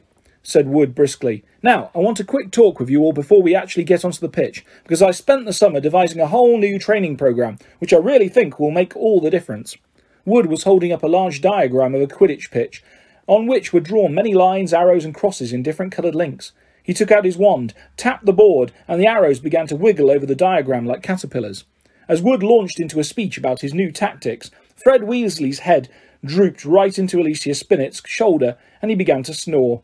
The first board took nearly 20 minutes to explain, but there was another board under that, and a third under that one. Harry sank into a stupor as Wood droned on and on. So, said Wood, at long last, jerking Harry from a wistful fantasy about what he could be eating for breakfast at, at this very moment up at the castle. Is that clear? Any questions? I've got a question, Oliver, said George, who had woken with a start. Why couldn't you have told us all this yesterday, when we were awake? Wood wasn't pleased. Now, listen here, you lot, he said, glowering at them all. We should have won the Quidditch Cup last year. We're easily the best team, but unfortunately, owing to circumstances beyond our control, Harry shifted guiltily in his seat. He had been unconscious in the hospital wing for the final match of the previous year, meaning that Gryffindor had been a player short and had suffered their worst defeat in 300 years. Wood took a moment to regain control of himself. Their last defeat was clearly still torturing him. So, this year, we train harder than ever before, okay? Let's go and put our new theories into practice, Wood shouted, seizing his broomstick and leading the way out of the changing rooms. Stiff legged and still yawning, his team followed. They had been in the changing room so long that the sun was up properly now, although remnants of mist hung over the grass in the stadium. As Harry walked onto the pitch, he saw Ron and Hermione sitting in the stands. Aren't you finished yet? called Ron incredulously. Haven't even started, said Harry, looking jealously at the toast and marmalade Ron and Hermione had brought out of the great hall. Wood's been teaching us new moves. He mounted his broomstick and kicked at the ground, soaring up into the air. The cool morning air whipped his face, waking him far more effectively than Wood's long talk. It felt wonderful to be back on the Quidditch pitch. He soared right around the stadium at full speed, racing Fred and George. What's that funny clicking noise? called Fred as they hurtled round the corner. Harry looked into the stands. Colin was sitting in one of the highest seats, his camera raised, taking picture after picture, the sound strangely magnified in the deserted stadium. Look this way, Harry! This way! he cried shrilly. Who's that? said Fred. No idea, Harry lied, putting on a spurt of speed that took him away as far as possible from Colin. What's going on? said Wood, frowning, as he skimmed through the air towards them. What's that first year taking pictures? I don't like it. He could be a Slytherin spy trying to find out about our new training programme. He's in Gryffindor, said Harry quickly. And the Slytherins don't need a spy, Oliver, said George. What makes you say that? said Wood testily. Because they're here in person, said George, pointing. Several people in green robes were walking onto the pitch, broomsticks in their hands. I don't believe it, Wood hissed in outrage. I booked the pitch for today. We'll see about this. Wood shot towards the ground, landing rather harder than he meant to in his anger, staggering slightly as he dismounted. Harry, Fred, and George followed. Flint, Wood bellowed at the Slytherin captain. This is our practice time. We got up specially. You can clear off now. Marcus Flint was even larger than Wood. He had a lot of trollish cunning on his face as he re replied, Plenty of room for all of us, Wood. Angelina, Alicia, and Katie had come over too. They were no they, there were no girls in the Slytherin team, who stood shoulder to shoulder facing the Gryffindors, leering to a man. But I booked the pitch, said Wood, positively spitting with rage. I booked it. Ah, said Flint. But I've got a specially signed note here from Professor Snape. I, Professor S. Snape, give the Slytherin team permission to practice today on the Quidditch pitch, owing to the need to train their new seeker. You've got a new seeker, said Wood, distracted. Where? And from behind the six large figures, before them came a seventh, smaller boy, smirking all over his pale, pointed face. It was Draco Malfoy. Aren't you Lucius Malfoy's son? said Fred, looking at Malfoy with dislike. Funny you should mention Draco's father, said Flint, as the whole Slytherin team smiled still more broadly. Let me show you the generous gift he's made to the Slytherin team. All seven of them held out their broomsticks. Seven highly polished, brand new handles and seven sets of fine gold lettering spelled the words Nimbus 2001, gleamed under the Gryffindors' noses in the early morning sun. Very latest model, only came out last month, said Flint carelessly, flicking a speck of dust from the end of his own. I believe it outstrips the old 2000 series by a considerable amount. As for the old Cleansweeps, he smiled nastily at Fred and George, who were both clutching Cleansweep fives, sweeps the board with them. None of the Gryffindor team could think of anything to say for a moment. Malfoy was smirking so broadly his cold eyes were reduced to slits. Oh, look, said Flint, a pitch invasion. Ron and Hermione were crossing the grass to see what was going on. What's happening? Ron asked Harry. Why aren't you playing? And what's he doing here? He was looking at Malfoy, taking in his Slytherin Quidditch robes. I'm the new Slytherin Seeker, Weasley, said Malfoy smugly. Everyone's just been admiring the brooms my father's bought our team. Ron gaped, open-mouthed at the seven superb broomsticks in front of him. Good, aren't they? said Malfoy smoothly. But perhaps the Gryffindor team will be able to raise some gold and get new brooms too. You could raffle off those Cleansweep fives. I expect a museum would bid for them. The Slytherin team howled with laughter. At least no one on the Gryffindor team had to buy their way in, said Hermione sharply. They got in on pure talent. The smug look on Malfoy's face flickered. No one asked your opinion, you filthy little mudblood, he spat. Harry knew at once that Malfoy had said something really bad, because there was an instant uproar at his words. Flint had to dive in front of Malfoy to stop Fred and George jumping on him. Alicia shrieked, How dare you! And Ron plunged his hand into his robes, pulled out his wand, yelling, You'll pay for that one, Malfoy, and pointed it furiously under Flint's arm at Malfoy's face. A loud bang echoed around the stadium, and a jet of green light shot out of the wrong end of Ron's wand, hitting him in the stomach and sending him reeling backwards onto the grass. Ron! Ron! Are you all right? squealed Hermione. Ron, uh, Ron opened his mouth to speak, but no words came out. Instead, he gave an almighty belch, and several slugs dribbled out of his mouth onto his lap. The Slytherin team were paralysed with laughter. Flint was doubled up, hanging onto his new broomstick for support. Malfoy was on all fours, banging the ground with his fist. The Gryffindors were gathered around Ron, who kept belching large, glistening slugs. Nobody seemed to want to touch him. We'd better get into Hagrid's. It's nearest, said Harry to Hermione, who nodded bravely, and the pair of them pulled Ron up by the arms. What happened, Harry? What happened? Is he ill? But you can cure him, can't you? Colin had run down from his seat and was now dancing alongside them as they left the pitch. Ron gave a huge heave, and more slugs dribbled down his front. Ooh, said Colin, fascinated and raising his camera. Can you hold them still, Harry? Get out of the way, Colin, said Harry angrily. He and Hermione supported Ron out of the stadium and across the grounds towards the edge of the forest. Nearly there, Ron, said Hermione, as the gamekeeper's cabin came into view. You'll be all right in a minute. Almost there. They were within twenty feet of Hagrid's house when the front door opened, but it wasn't Hagrid who emerged. Gilderoy Lockhart, wearing robes of palest uh, mauve today, came striding out. Quick! Behind here! Harry hissed, dragging Ron behind a nearby bush. Hermione followed, somewhat reluctantly. It's a simple matter if you know what you're doing, Lockhart was saying loudly to Hagrid. If you need help, you know where I am. I'll let you have a copy of my book. I'm surprised you haven't got one already. I'll sign one tonight and I'll send it over. Well, goodbye. And he strode away towards the castle. Harry waited until Lockhart was out of sight, then pulled Ron out of the bush and up to Hagrid's front door. They knocked urgently. Hagrid appeared at once, looking very grumpy, but his expression brightened when he saw who it was. Been wondering where you'd come to see me?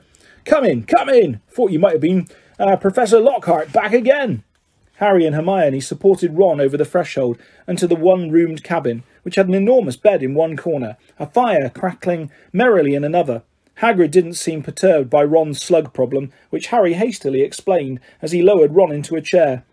Better out than in, he said cheerfully, plonking a large copper basin in front of him. Get 'em all up, Ron. I don't think there's anything to do except wait for it to stop, said Hermione anxiously, watching Ron bend over the basin. There's a that's a difficult curse to work at the best of times, but with a broken wand... Hagrid was bustling around making them tea. His boar-hound, Fang, was slobbering over Harry. What did Lockhart want, to, want with you, Hagrid? Harry asked, scratching Fang's ears. Give me, a, giving me advice on getting kelpies out of a well, growled Hagrid, moving a half-plucked rooster off his scrubbed table and setting down the teapot. Like I don't know. I'm banging on about them some banshee banished. If one word, if it was true, I'll eat my kettle. It was most unlike Hagrid to criticise a Hogwarts teacher, and Harry looked at him in surprise. Hermione, however, said in a voice somewhat higher than usual, I think you're being a bit unfair. Professor Dumbledore obviously thought he was the best man for the job. He was the only man for the job, said Hagrid, offering them a plate of treacle toffee, while Ron coughed squelchily into his basin. And I mean the only one. Getting very difficult to find anyone for the dark arts job. People aren't too keen to take it on, you see. They're starting to think it's jinxed. No one's lasting long for a while now. So tell me, said Hagrid, jerking his head at Ron, whose was he trying to curse? Malfoy called Hermione something. It must have been really bad because everyone went, bat- went mad. It was bad, said Ron hoarsely, emerging over the tabletop, looking pale and sweaty. Malfoy called her mudblood, Hagrid. Ron dived out of sight again as a fresh wave of slugs made their appearance. Hagrid looked outraged. He didn't, he growled at Hermione. He did, she said, but I don't know what it means. I could tell it was really rude, of course. It's about the most insulting thing he could think of, gasped Ron, coming back up. Mudbloods, Mudblood's a really foul name for someone who was muggle born, you know, non-magic parents. There are some wizards, like Malfoy's family, who think they're better than everyone else because they're what people call pureblood. He gave a small burp and a single slug fell into the outstretched hand. He threw it into the basement and continued. I mean, the rest of us know it doesn't make any difference at all. Look at Neville Longbottom. He's pure blood, and he can hardly stand a cauldron the right way up. And they haven't invented a spell our Hermione can't do, said Hagrid proudly, making Hermione go a brilliant shade of magenta. It's disgusting thing to call someone, said Ron, wiping his sweaty brow with a shaking hand. Dirty blood. See? Common blood. It's bad. It's mad. Most wizards these days are half-blood anyway. If we hadn't married muggles, we'd have died out. He retched and ducked out of sight again. Well, I don't blame you for trying to curse him, Ron, said Hagrid, loudly over the thuds of more slugs hitting the basin. But maybe it was a good thing year one backfired. Spet Lucius Malfoy would have had come marching up to school if you'd cursed his son. At Least you're not in trouble. Harry would have pointed out that trouble didn't come much worse than having slugs pouring out of your mouth, but he couldn't. Hagrid's treacle toffee had cemented his jaws together. Harry, said Hagrid suddenly, as though struck by a sudden thought, got a bone to pick with you. I've heard you've been giving out signed photos. How come I haven't got one? Furious, Harry wrenched his teeth apart. I have not been giving out signed photos, he said hotly. If Lockhart's still putting that about. But then he saw that Hagrid was laughing. I'm only joking, he said, patting Harry genially on the back and sending him face first into the table. I knew you hadn't really. I told Lockhart you didn't need to. You're a famous that you're more famous than him without trying. But he didn't like bet he didn't like that, said Harry, sitting up and rubbing his chin. Don't think he did, said Hagrid, his eyes twinkling and then I told him I'd never read one of his books, and he decided to go. Treacle toffee, Ron, he added as Ron reappeared. No thanks, said Ron weakly. Better not risk it. Come on, see what I've been growing, said Hagrid, as Harry and Hermione finished the last of their tea. In the small vegetable patch behind Hagrid's house were a dozen of the largest pumpkins Harry had ever seen. Each was the size of a large boulder. Getting on well, aren't they? said Hagrid happily. For the Halloween feast. Should be big enough by then. What, what have you been feeding them? said Harry. Hagrid looked over his shoulder to check that they weren't alone. That they were alone. Well, I've been giving them, you know, a bit of help. Harry noticed Hagrid's flowery pink umbrella leaning against the back wall of the cabin. Harry had had reason to believe before now that this umbrella was not all it looked. In fact, he had the strong impression that Hagrid's old school wand was concealed inside it. Hagrid wasn't supposed to use magic. He had been expelled from Hogwarts in his third year, but Harry had never found out why. Any mention of the matter, and Hagrid would clear his throat loudly and become mysteriously deaf until the subject was changed. An engorgement charm, I suppose, said Hermione, halfway between disapproval and amusement. Huh, you've done a good job on them. That's what your little sister said, said Hagrid, nodding at Ron. Must meet met her just yesterday. Hagrid looked sideways at Harry, his beard twitching. Said she was just looking around the grounds, but I reckon she was hoping she might run into someone else at my house. He winked at Harry. If you ask me, she wouldn't say no to a sign. Oh, shut up, said Harry. Ron snorted with laughter, and the ground was sprayed with slugs. Watch it, Hagrid roared, pulling Ron away from his precious pumpkins. It was nearly lunchtime, and as Harry had only had one bit of treacle toffee since, since dawn, he was keen to go back to school to eat. They said goodbye to Hagrid and walked back up to the castle, Ron hiccuping occasionally, but only bringing up two very small slugs. They had barely set foot in the hall, the cool entrance hall, when a voice rang out. There you are, Potter. Weasley. Professor McGonagall was walking towards them, looking stern. You will both do your detentions this evening. What? What are you? What are we doing, Professor? What? What are we doing, Professor? said Ron nervously, suppressing a burp. You will be polishing the silver in the trophy room with Mr. Filch, said Professor McGonagall, and no magic, Weasley. Elbow grease. Ron gulped. Argus Filch, the caretaker, was loathed by every student in the school. And you, Potter, will be helping Professor Lockhart answer his fan mail, said Professor McGonagall. Oh no, can I go and do the trophy room too? said Harry desperately. Certainly not, said Professor McGonagall, raising her eyebrows. Professor Lockhart requested you particularly.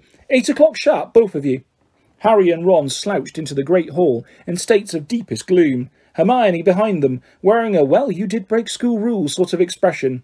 Harry didn't fancy his shepherd's pie as much as he'd thought. Both he and Ron felt they'd got the worst deal.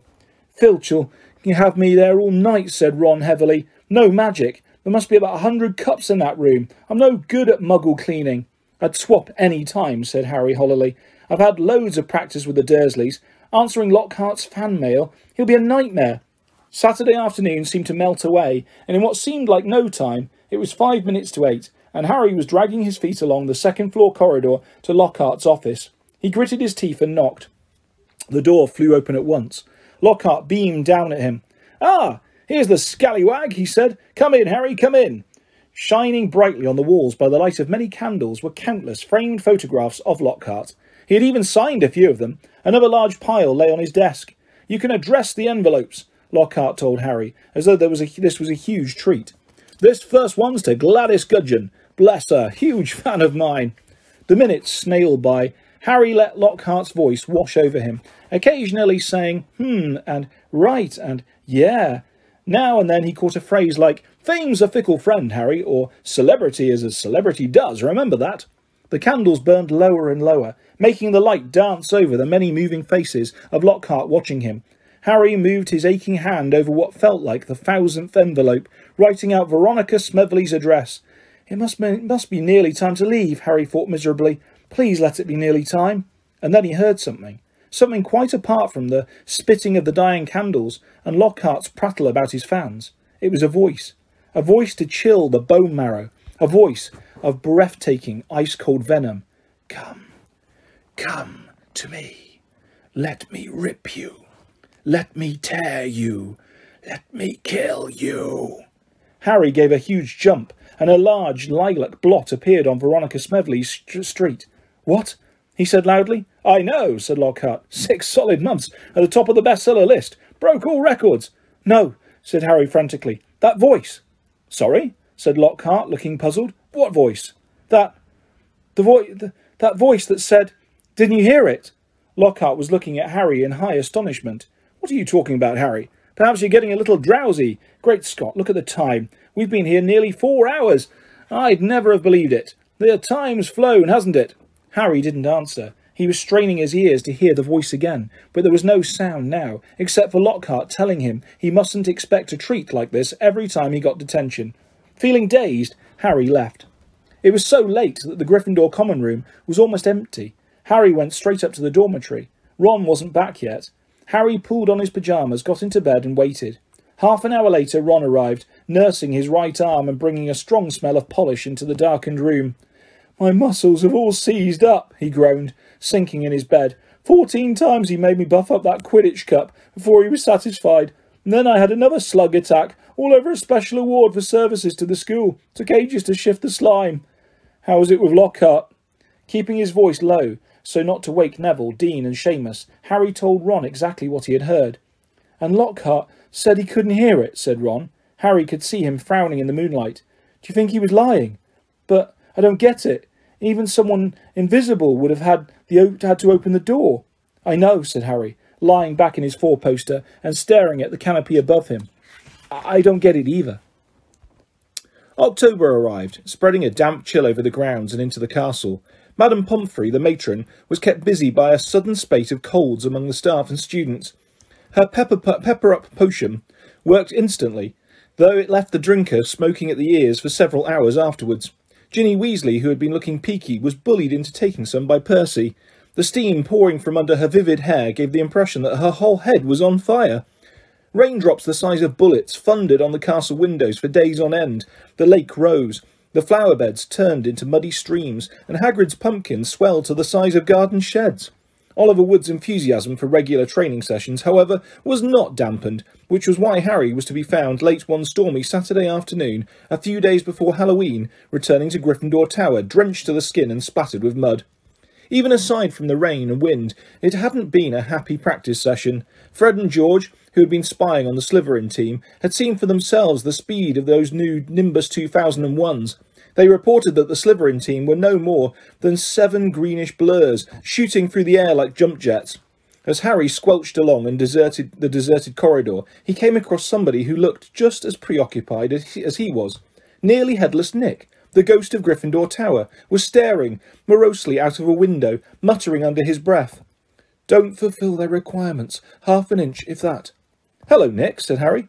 Hello, hello, said nearly headless Nick, staring and starting and looking around.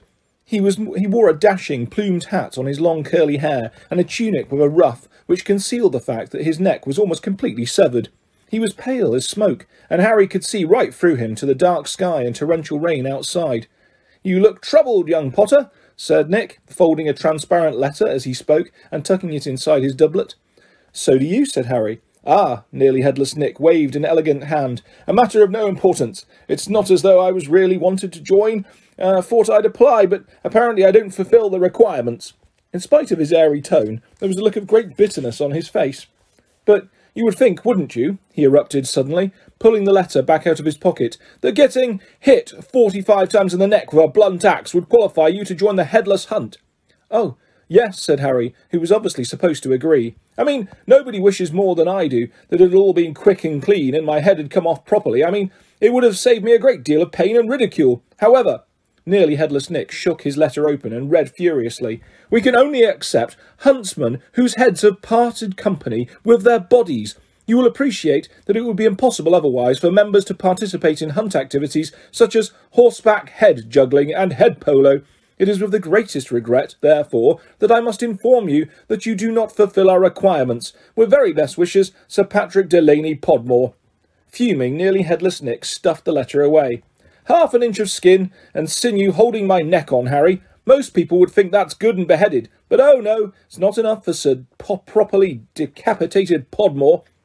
Nearly headless Nick took several deep breaths and then said, in a far calmer tone, So, what's bothering you? Anything I can do? No, said Harry, not unless you know where we can get 7-3 Nimbus 2001s for our match against Sli The rest of Harry's sentence was drowned by a high-pitched mewing from somewhere near his ankles. He looked down and found himself gazing into a pair of lamp-like yellow eyes. It was Mrs. Norris, the skeletal grey cat who was used by the caretaker, Argus Filch, as a sort of deputy in his endless battle against students. You'd better get out of here, Harry, said Nick quickly. Filch isn't in a good mood. He's got flu and some third years accidentally plastered frog brains all over the ceiling in Dungeon 5. He's been cleaning all morning, and if he sees you dripping mud all over the place... Right, said Harry, backing away from the accusing stare of Mrs. Norris, but not quickly enough. Drawn to the spot by the mysterious power that seemed to connect him with his foul cat, Argus Filch burst suddenly through a tapestry to Harry's right, wheezing and looking wildly about for the rule breaker there was a th thick tartan scarf bound around his head, and his nose was unusually purple. Filth! he shouted, his jowls a-quiver, his eyes popping alarmingly as he pointed at the muddy puddle that had, had dripped from Harry's Quidditch robes. Mess and muck everywhere! I've had enough of it, I tell you. Follow me, Potter. So, Harry waved a gloomy goodbye to nearly headless Nick and followed Filch back downstairs, doubling the number of muddy footprints on the floor. Harry had never been inside Filch's office before. It was a place most students avoided. The room was dingy and windowless, lit by a single oil lamp dangling from the low ceiling. A faint smell of fried fish lingered about the place. Wooden filing cabinets stood around the walls. From their labels, Harry could see that they contained details of every pupil Filch had ever punished. Fred and George Weasley had an entire drawer to themselves. A highly polished collection of chains and manacles hung on the wall behind Filch's desk. It was common knowledge that he was always begging Dumbledore to let him suspend students by their ankles from the ceiling. Filch grabbed a quill from a pot on his desk and began shuffling around looking for parchment. Done, he muttered furiously. Great sizzling dragon bogies, frog brains, rat intestines. I've had enough of it. Make an example. Where's the form? Yes. He retrieved a large roll of parchment from his desk drawer and stretched it out in front of him, dripping, dipping his long black quill into the ink pot. Name, Harry Potter. Crime. It was only a bit of mud, said Harry. It's only a bit of mud to you, boy, but to me it's an extra hour's scrubbing, shouted Filch, a drip shivering unpleasantly at the end of his bulbous nose. Crime. Befouling the castle. Suggested sentence. Dabbing at his streaming nose, Filch squinted unpleasantly at Harry, who waited with bated breath for his sentence to fall. But as Filch lowered his quill, there was a great bang on the ceiling of the office, which made the oil lamp rattle. Peeves! Filch roared, flinging down his quill in a transport of rage. I'll have you this time, I'll have you! And without a backwards glance at Harry, Filch ran flat-footed from the office, Mrs. Norris streaking alongside him. Peeves was the school poltergeist, a grinning airborne menace who lived to cause havoc and distress. Harry didn't much like Peeves, but couldn't help feeling grateful for his timing. Hopefully, whatever Peeves had done, and it sounded as though he'd wrecked something very big this time, would distract Filch from Harry. Thinking that he should probably wait for Filch to come back, Harry sank into a moth-eaten chair next to the desk. There was only one thing on it apart from his half-completed form, a large, glossy purple envelope with silver lettering on the front. With a quick glance at the door to check that Filch wasn't on his way back, Harry picked up the envelope and read, Kwikspell, a correspondence course in beginner's magic. Intrigued, Harry flicked the envelope open and pulled out the sheaf of parchment inside. More curly silver writing on the front page said, Feel out of step in the world of modern magic? Find yourself making excuses not to perform simple spells? Ever been taunted for your woeful wand work? There is an answer. Kwikspell is an all-new, fail-safe, quick result, easy learn course. Hundreds of witches and wizards have benefited from the Kwikspell method. Madam Z. Nettles of Topsham writes, I had no memory for incantations, and my potions were a family joke. Now, after a Kwikspell course, I am the centre of attention at parties, and friends beg for the recipe of my scintillation solution. Warlock DJ Prod of Didsbury says, My wife used to sneer at my feeble charms, but one month into your fabulous Kwikspell course, I succeeded in turning her into a yak. Thank you, Kwikspell. Fascinated, Harry thumbed through the rest of the envelope's contents. Why on earth did Filch want a Kwikspell course? Did this mean he wasn't a proper wizard? Harry was just reading lesson one, holding your wand, some useful tips, when shuffling footsteps outside told him Filch was coming back. Stuffing the parchment back into the envelope, Harry threw it back onto the desk just as the door opened. Filch was looking triumphant. that vanishing cabinet was extremely valuable, he was saying gleefully to Mrs. Norris. We'll have Peeves out this time, my sweet. His eyes fell on Harry and then darted to the Kwikspell envelope, which, Harry realised too late, was lying two feet away from where it had started. Filch's pasty face went brick red. Harry braced himself for a tidal wave of fury. Filch hobbled across to the desk, snatched up the envelope and threw it into a drawer. Have you? Did you read? he spluttered. No, Harry lied quickly. Filch's knobbly hands were twisting together. If I thought you'd read my private... Not that it's mine, for a friend, but be that as it may, however, Harry was staring at him, alarmed. Filch had never looked madder. His eyes were popping. A tick was going on in one of his pouchy cheeks, and the tartan scarf didn't help. Very well, go, and don't breathe a word. And not not that. However, if you didn't read, uh, go now. I have to. I have to write up Peeves' report. Go. Amazed at his luck, Harry sped out of the office, up the corridor, and back upstairs. To escape from Filch's office without punishment was probably some kind of school record. Harry, Harry, did it work? Nearly headless Nick came gliding out of a classroom behind him. Harry could see the wreckage of a large black and gold cabinet which appeared to have been dropped from a great height.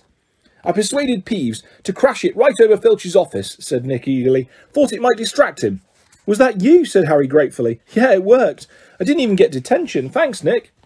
They set off up the corridor together. Nearly headless Nick, Harry noticed, was still holding Sir Patrick's rejection letter. I wish there was something I could do for you about the headless hunt, Harry said. Nearly headless Nick stopped in his tracks, and Harry walked right through him. He wished he hadn't. It was like stepping through an icy shower. But there is something you could do for me, said Nick excitedly. Harry, would I be asking too much? But no, you wouldn't want... What is it? said Harry. Well, this Halloween will be my five hundredth death day, and nearly headless Nick, said nearly headless Nick, drawing himself up and looking dignified. Oh, said Harry, not sure whether he should look sorry or happy about this. Right. I'm holding a party down in one of the roomier dungeons. Friends will be coming down from all over the country. It would be such an honour if you would attend. Mr. Weasley and Mrs. Granger could be most welcome too, of course, but I dare say you'd rather go to the school feast. He watched Harry on tenterhooks. No, said Harry quickly. I'll come. My dear boy, Harry Potter at my death day party, and he hesitated, looking excited. Do you think you could possibly mention to Sir Patrick how very frightening and impressive you find me? Uh, uh, of course, said Harry. Nearly headless Nick beamed at him. A death day party, said Hermione keenly, when Harry had changed at last and joined her and Ron in the common room. I bet there aren't many living people who can say they've been to one of those. It'll be fascinating. Why would anyone want to celebrate the day they died? said Ron, who was halfway through his potions homework and grumpy. Sounds dead depressing to me. Rain was still lashing the windows, which were now inky black, but inside all looked bright and cheerful. The firelight glowed over the countless squashy armchairs where people sat reading, talking, doing homework, or, in the case of Fred and George Weasley, trying to find out what would happen if you fed a filibuster firework to a salamander. Fred had rescued the brilliant orange fire-dwelling lizard from a care of magical creatures class, and it was now smouldering gently on a table, surrounded by a knot of curious people. Harry was on the point of telling Ron and Hermione about Filch and the Kwikspell course, when the salamander suddenly whizzed into the air, emitting loud sparks and bangs as it whirled wildly around the room. The sight of Percy bellowing, uh, bellowing himself hoarse at Fred and George, the spectacular display of tangerine stars showering from the salamander's mouth, and its escape into the fire with accompanying explosions, drove both Filch and Kwikspell envelope from Harry's mind. By the time Halloween arrived, Harry was regretting his rash promise to go to the Death Day party. The rest of the school were happily anticipating their Halloween feast. The great hall had been decorated with the usual live bats. Hagrid's vast pumpkins had been carved into lanterns, large enough for three men to sit on, and there were rumours that Dumbledore had booked a troupe of dancing skeletons for the entertainment. A promise is a promise, Hermione reminded Harry bossily. You said you'd go to the Death Day party. So at seven o'clock, Harry, Ron, and Hermione walked straight past the doorway to the packed great hall, which was glittering invitingly with gold plates and candles, and directed their steps inside towards the dungeons. The passageway leading to nearly Headless Nick's party had been lined with candles too, though the effect was far more far from cheerful. These were long, thin, jet black tapers, all burning bright blue, casting a dim, ghostly light even over their own living faces. The temperature dropped with every step they took. As Harry shivered and drew his robes tightly around him, he heard what sounded like a thousand fingernails scraping on an enormous blackboard. Is that supposed to be music? Ron whispered. They turned a corner and saw nearly headless Nick standing at a doorway hung with black velvet drapes. My dear friends, he said mournfully, welcome, welcome. So pleased you could come. He swept off his plumed hat and bowed them inside. It was an incredible sight. The dungeon was full of hundreds of pearly white, translucent people, mostly drifting around a crowded dance floor, waltzing to the dreadful, quavering sound of thirty musical saws played by an orchestra on a black draped platform. A chandelier overhead blazed midnight blue with a thousand more black candles. Their breath rose in the mist before them. It was like stepping into a freezer. Shall we have a look around? Harry suggested, wanting to warm up his feet. Careful not to walk through anyone, said Ron nervously, and they set off around the edge of the dance floor. They passed a group of gloomy nuns, a ragged man wearing chains, and the fat friar, a cheerful Hufflepuff ghost who was talking to a knight with an arrow sticking out of his forehead. Harry wasn't surprised to see that the bloody Baron, a gaunt, staring, slivering ghost covered in silver bloodstains, was being given a wide berth by the other ghosts. Oh no, said Hermione, stopping abruptly. Turn back, turn back, I don't want to talk to Moaning Myrtle. Who? said Harry, as they backtracked quickly. She haunts the girls' toilet on the first floor, said Hermione. She haunts a toilet? Yes. It's been out of order all year because she keeps having tantrums and flooding the place. I never went in there anyway if I could avoid it. It's awful trying to go to the loo with her wailing at you. Look, food, said Ron.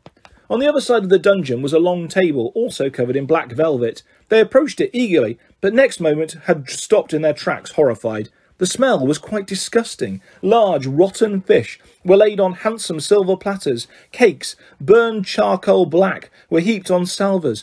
There was great maggoty haggis, a slab of cheese covered in furry green mould, and in pride of place, an enormous grey cake in the shape of a tombstone, with tar-like icing forming the words Sir Nicholas de Mimsy Porpington, died 1st of, 31st of October, 1492. Harry watched, amazed, as a portly ghost approached the table, crouched low, and walked through it, his mouth held wide so that it passed right through one of the stinking salmon. Can you taste it if you walk through it? Harry asked him. Almost, said the ghost sadly, and he drifted away. I expect they've left it, let it to rot, to give it a stronger flavour, said Hermione knowledgeably, pinching her nose and leaning closer to look at the putrid haggis. Can we move? I feel sick, said Ron. They had barely turned around, however, when a little man swooped suddenly from under the table and came into halt in mid-air before them. Hello, Peeves, said Harry cautiously. Unlike the ghosts around them, Peeves the poltergeist was the very reverse of pale and transparent. He was wearing a bright orange party hat, a revolving bow tie, and a broad grin on his wide, wicked face. Nibbles, he said sweetly, offering from a bowl of peanuts covered in fungus. No thanks, said Hermione. Heard you talking about poor Myrtle, said Peeves, his eyes dancing. Rude. you was about to, uh, you was about poor Myrtle. He took a deep breath and bellowed, Oi, Myrtle! Oh no, Peeves, don't tell her what I said. Sh- she'll be really upset, Hermione whispered frantically. I didn't mean it. I don't mind her. Uh, hello, Myrtle. The squat ghost of a girl had glided over. She had the gloomiest, glummest face Harry had ever seen, half hidden behind lank hair and thick, pearly spectacles. What? she said sulkily. How are you, Myrtle? said Hermione, in a falsely bright voice. It's nice to see you out of the toilet. Myrtle sniffled. Miss Granger was just talking about you, said Peeves, slyly in Myrtle's ear. Just saying, saying how nice you look tonight, said Hermione, glaring at Peeves. Myrtle eyed Hermione suspiciously. You're making fun of me, she said, silver tears welling rapidly in her small see-through eyes. No, honestly, didn't I just say how nice Myrtle's looking? said Hermione, nudging at Harry and Ron painfully in the ribs. Oh, yeah, yeah, yeah, she did. Don't lie to me, Myrtle gasped, tears now flooding down her face, while Peeves chuckled happily over her shoulder. Do you think I don't know what people call me behind my back? Fat Myrtle, ugly Myrtle, miserable, moaning, moping Myrtle.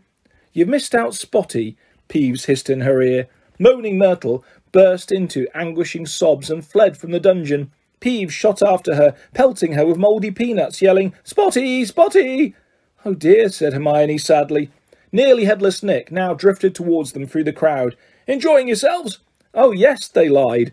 Not a bad turnout, said Nearly Headless Nick proudly. The wailing widow came all the way from Kent. It's nearly time for my speech. I'd better go and warn the orchestra. The orchestra, however, stopped playing at that very moment. They and everyone else in the dungeon fell silent, looking around in excitement as a hunting horn sounded. Oh, here we go, said Nearly Headless Nick bitterly. Through the dungeon wall burst a dozen ghost horses, each ridden by a headless horseman. They assembled, clap, the assembly clapped widely, wildly. Harry started to clap too, but stopped quickly at the sight of Nick's face. The horses galloped into the middle of the dance floor and halted, rearing and plunging, a large ghost at the front, whose bearded head was under his arm. Blowing the horn, leapt down, left, lifted his head high in the air so he could see over the crowd. Everyone laughed and strode over to nearly headless Nick, squashing his head back onto his neck. Nick, he roared, how are you? Head still hanging in there? He gave a hearty guffaw and clapped nearly headless Nick on the shoulder. Welcome, Patrick, said Nick stiffly. Livens, said Sir Patrick, spotting Harry, Ron, and Hermione, and giving a huge fake jump of astonishment, so that his head fell off again. The crowd howled with laughter. Very amusing, said nearly headless Nick darkly. Don't mind Nick, shouted Sir Patrick's head from the floor. Still upset we won't let him join the hunt. But I mean, I mean to say, look at the fellow. I think, said Harry hurriedly, at a meaningful look from Nick. Nick's very frightening and, uh, ha, yelled Mr. Sir Patrick's head. But he asked you to say that. If I can have everyone's attention, it's time for my speech, said nearly headless Nick loudly, striding towards the podium and climbing into an icy blue spotlight. My late lamented lords, ladies and gentlemen, it is my great sorrow. But nobody heard much more. Sir Patrick and the rest of the headless hunt had just started a game of head hockey, and the crowd was turning to watch. Nearly headless Nick tried vainly to recapture his audience, but gave up as Sir Patrick's head went sailing past him to loud cheers. Harry was very cold by now, not to mention hungry. I can't stand much more of this, Ron muttered, his teeth chattering, as the orchestra ground back into action and the ghosts swept back onto the dance floor. Let's go, Harry agreed. They backed towards the door, nodding and beaming at anyone who looked at them, and a minute later were hurrying back up the passageway full of black candles. Pudding might not be finished yet, said Ron hopefully, leading the way towards the steps to the entrance hall, and then Harry heard it. Rip, tear, kill. It was the same voice, the same cold, murderous voice he had heard in Lockhart's office. He stumbled to a halt, clutching at the stone wall, listening with all his might, looking around, squinting up and down the dimly lit passageway. Harry, what are you? It's that voice again. Shut up a minute. So hungry for so long. Listen, said Harry urgently, and Ron and Hermione froze, watching him. Kill. Time to kill. The voice was growing fainter. Harry was sure it was moving away, moving upwards. A mixture of fear and excitement gripped him as he stared at the dark ceiling. How could it be moving upwards? Was it a phantom, to whom stone ceilings didn't matter? This way, he shouted, and he began to run up the stairs into the entrance hall. It was no good hoping to hear anything here. The babble of talk from the Halloween feast was echoing out of the great hall.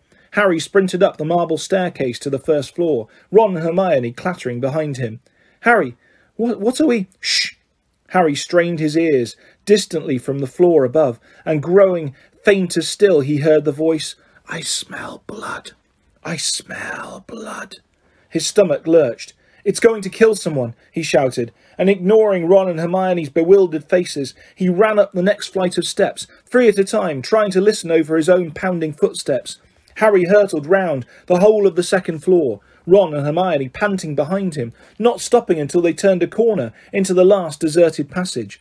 Harry, what was all that about? said Ron, wiping sweat off his face. I c- I couldn't hear anything.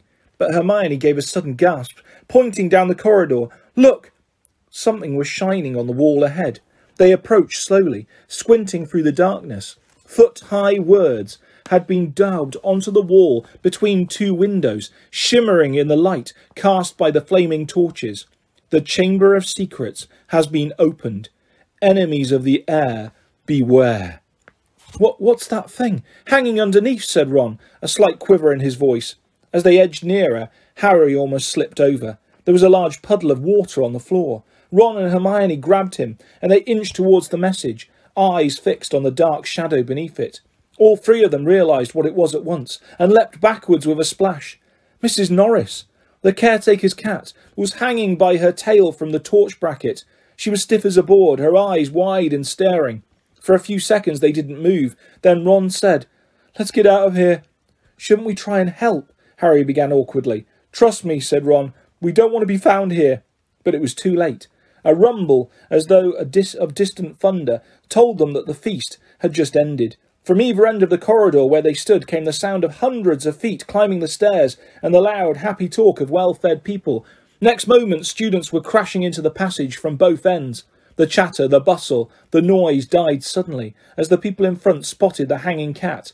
Harry, Ron, and Hermione stood alone in the middle of the corridor as silence fell among the mass of students, pressing forward to see the grisly sight.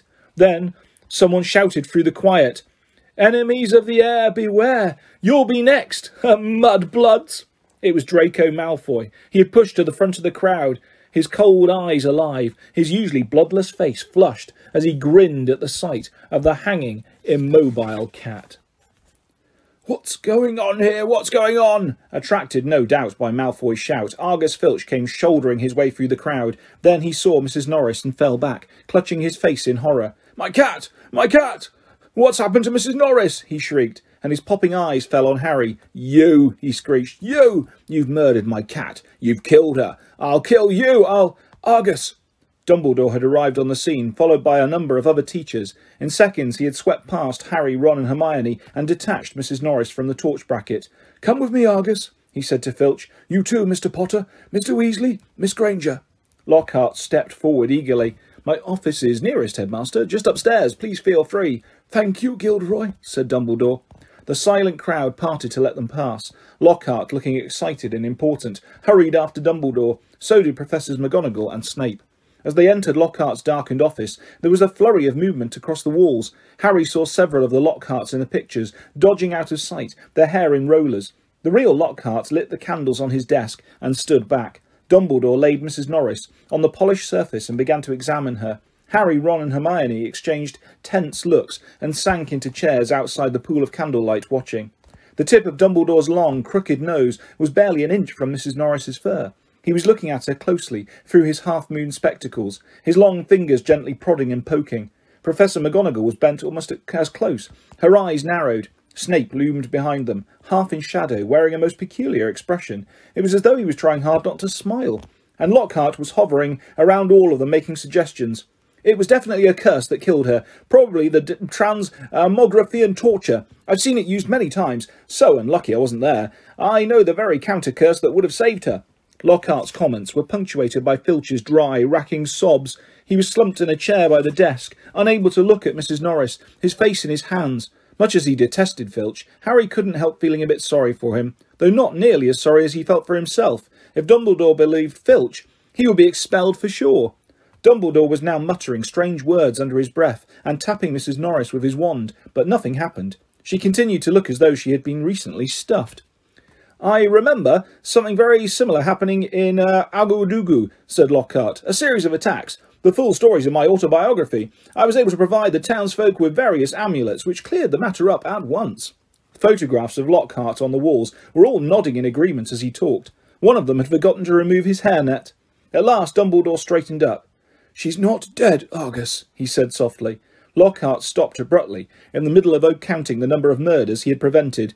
Not dead, choked Filch, looking through his fingers at Mrs. Norris. But why is she all stiff and frozen? She has been petrified, said Dumbledore. Ah, I thought so, said Lockhart. But how, I cannot say. Ask him, shrieked Filch, turning his blotched and tear-stained face to Harry. No second year could have done this, said Dumbledore firmly. It would take dark magic of the most advanced. He did it! He did it! Filch spat, his pouchy face purpling. You saw what he wrote on the wall. He found in my office. He knows I'm a. I, I'm a. Filch's face worked horribly. He knows I'm a squib, he finished. I never touched Mrs. Norris, Harry said loudly, uncomfortably aware of everyone looking at him, including all the Lockharts on the walls. And I don't even know what a squib is. Rubbish, snarled Filch. He saw my Kwikspell letter. If I might speak, headmaster, said Snape from the shadows, and Harry's sense of foreboding increased. He was sure nothing Snape had to say was going to do him any good. Potter and his friends may have simply been in the wrong place at the wrong time, he said, a slight sneer curling his mouth, as though he doubted it. But we do have a set of suspicious circumstances here. Why were they in the upstairs stairs corridor at all? Why weren't they at the Halloween feast? Harry, Ron, and Hermione all launched into an explanation about the Death Day party. There were hundreds of ghosts. They'll tell you we were there. But why not join the feast afterwards? said Snape, his black eyes glittering in the candlelight. Why go up to that corridor? Ron and Hermione looked at Harry. Because, because, Harry said, his heart thumping very fast. Something told him it would sound very far-fetched if he told them he had been led there by a bodiless voice no one but he could hear. Because we were tired and wanted to go to bed, he said. Without any supper? said Snape, a triumphant smile flickering across his gaunt face. I don't think ghosts provided food fit for living people at their parties. We weren't hungry, said Ron loudly, as his stomach gave a huge rumble. Snape's nasty smile widened. I suggest, Headmaster, that Potter is not being entirely truthful, he said. It might be a good idea if he were deprived of certain privileges until he is ready to tell us the whole story. I personally feel he should be taken off the Gryffindor Quidditch team until he is ready to be honest. Really, Severus, said Professor McGonagall sharply, I see no reason to stop the boy playing Quidditch. This cat wasn't hit over the head with a broomstick. There is no evidence at all that Potter has done anything wrong. Dumbledore was giving Harry a searching look. His twinkling, light blue gaze made Harry feel as though he was being x-rayed. Innocent until proven guilty, Severus, he said firmly. Snape looked furious. So did Filch. My cat has been petrified, he shrieked, his eyes popping. I want to see some punishment. We will be able to cure her, Argus, said Dumbledore patiently. Professor Sprout recently managed to procure some mandrakes. As soon as they have reached their full size, I will have a potion made which will revive Mrs. Norris. I'll make it, Lockhart butted in. I must have done it a hundred times. I could whip up a mandrake restorative dra draught in my sleep. Excuse me, said Snape icily, but I believe I am the potions master at this school. There was a very awkward pause. You may go, Dumbledore said to Harry, Ron and Hermione. They went as quickly as they could without actually running.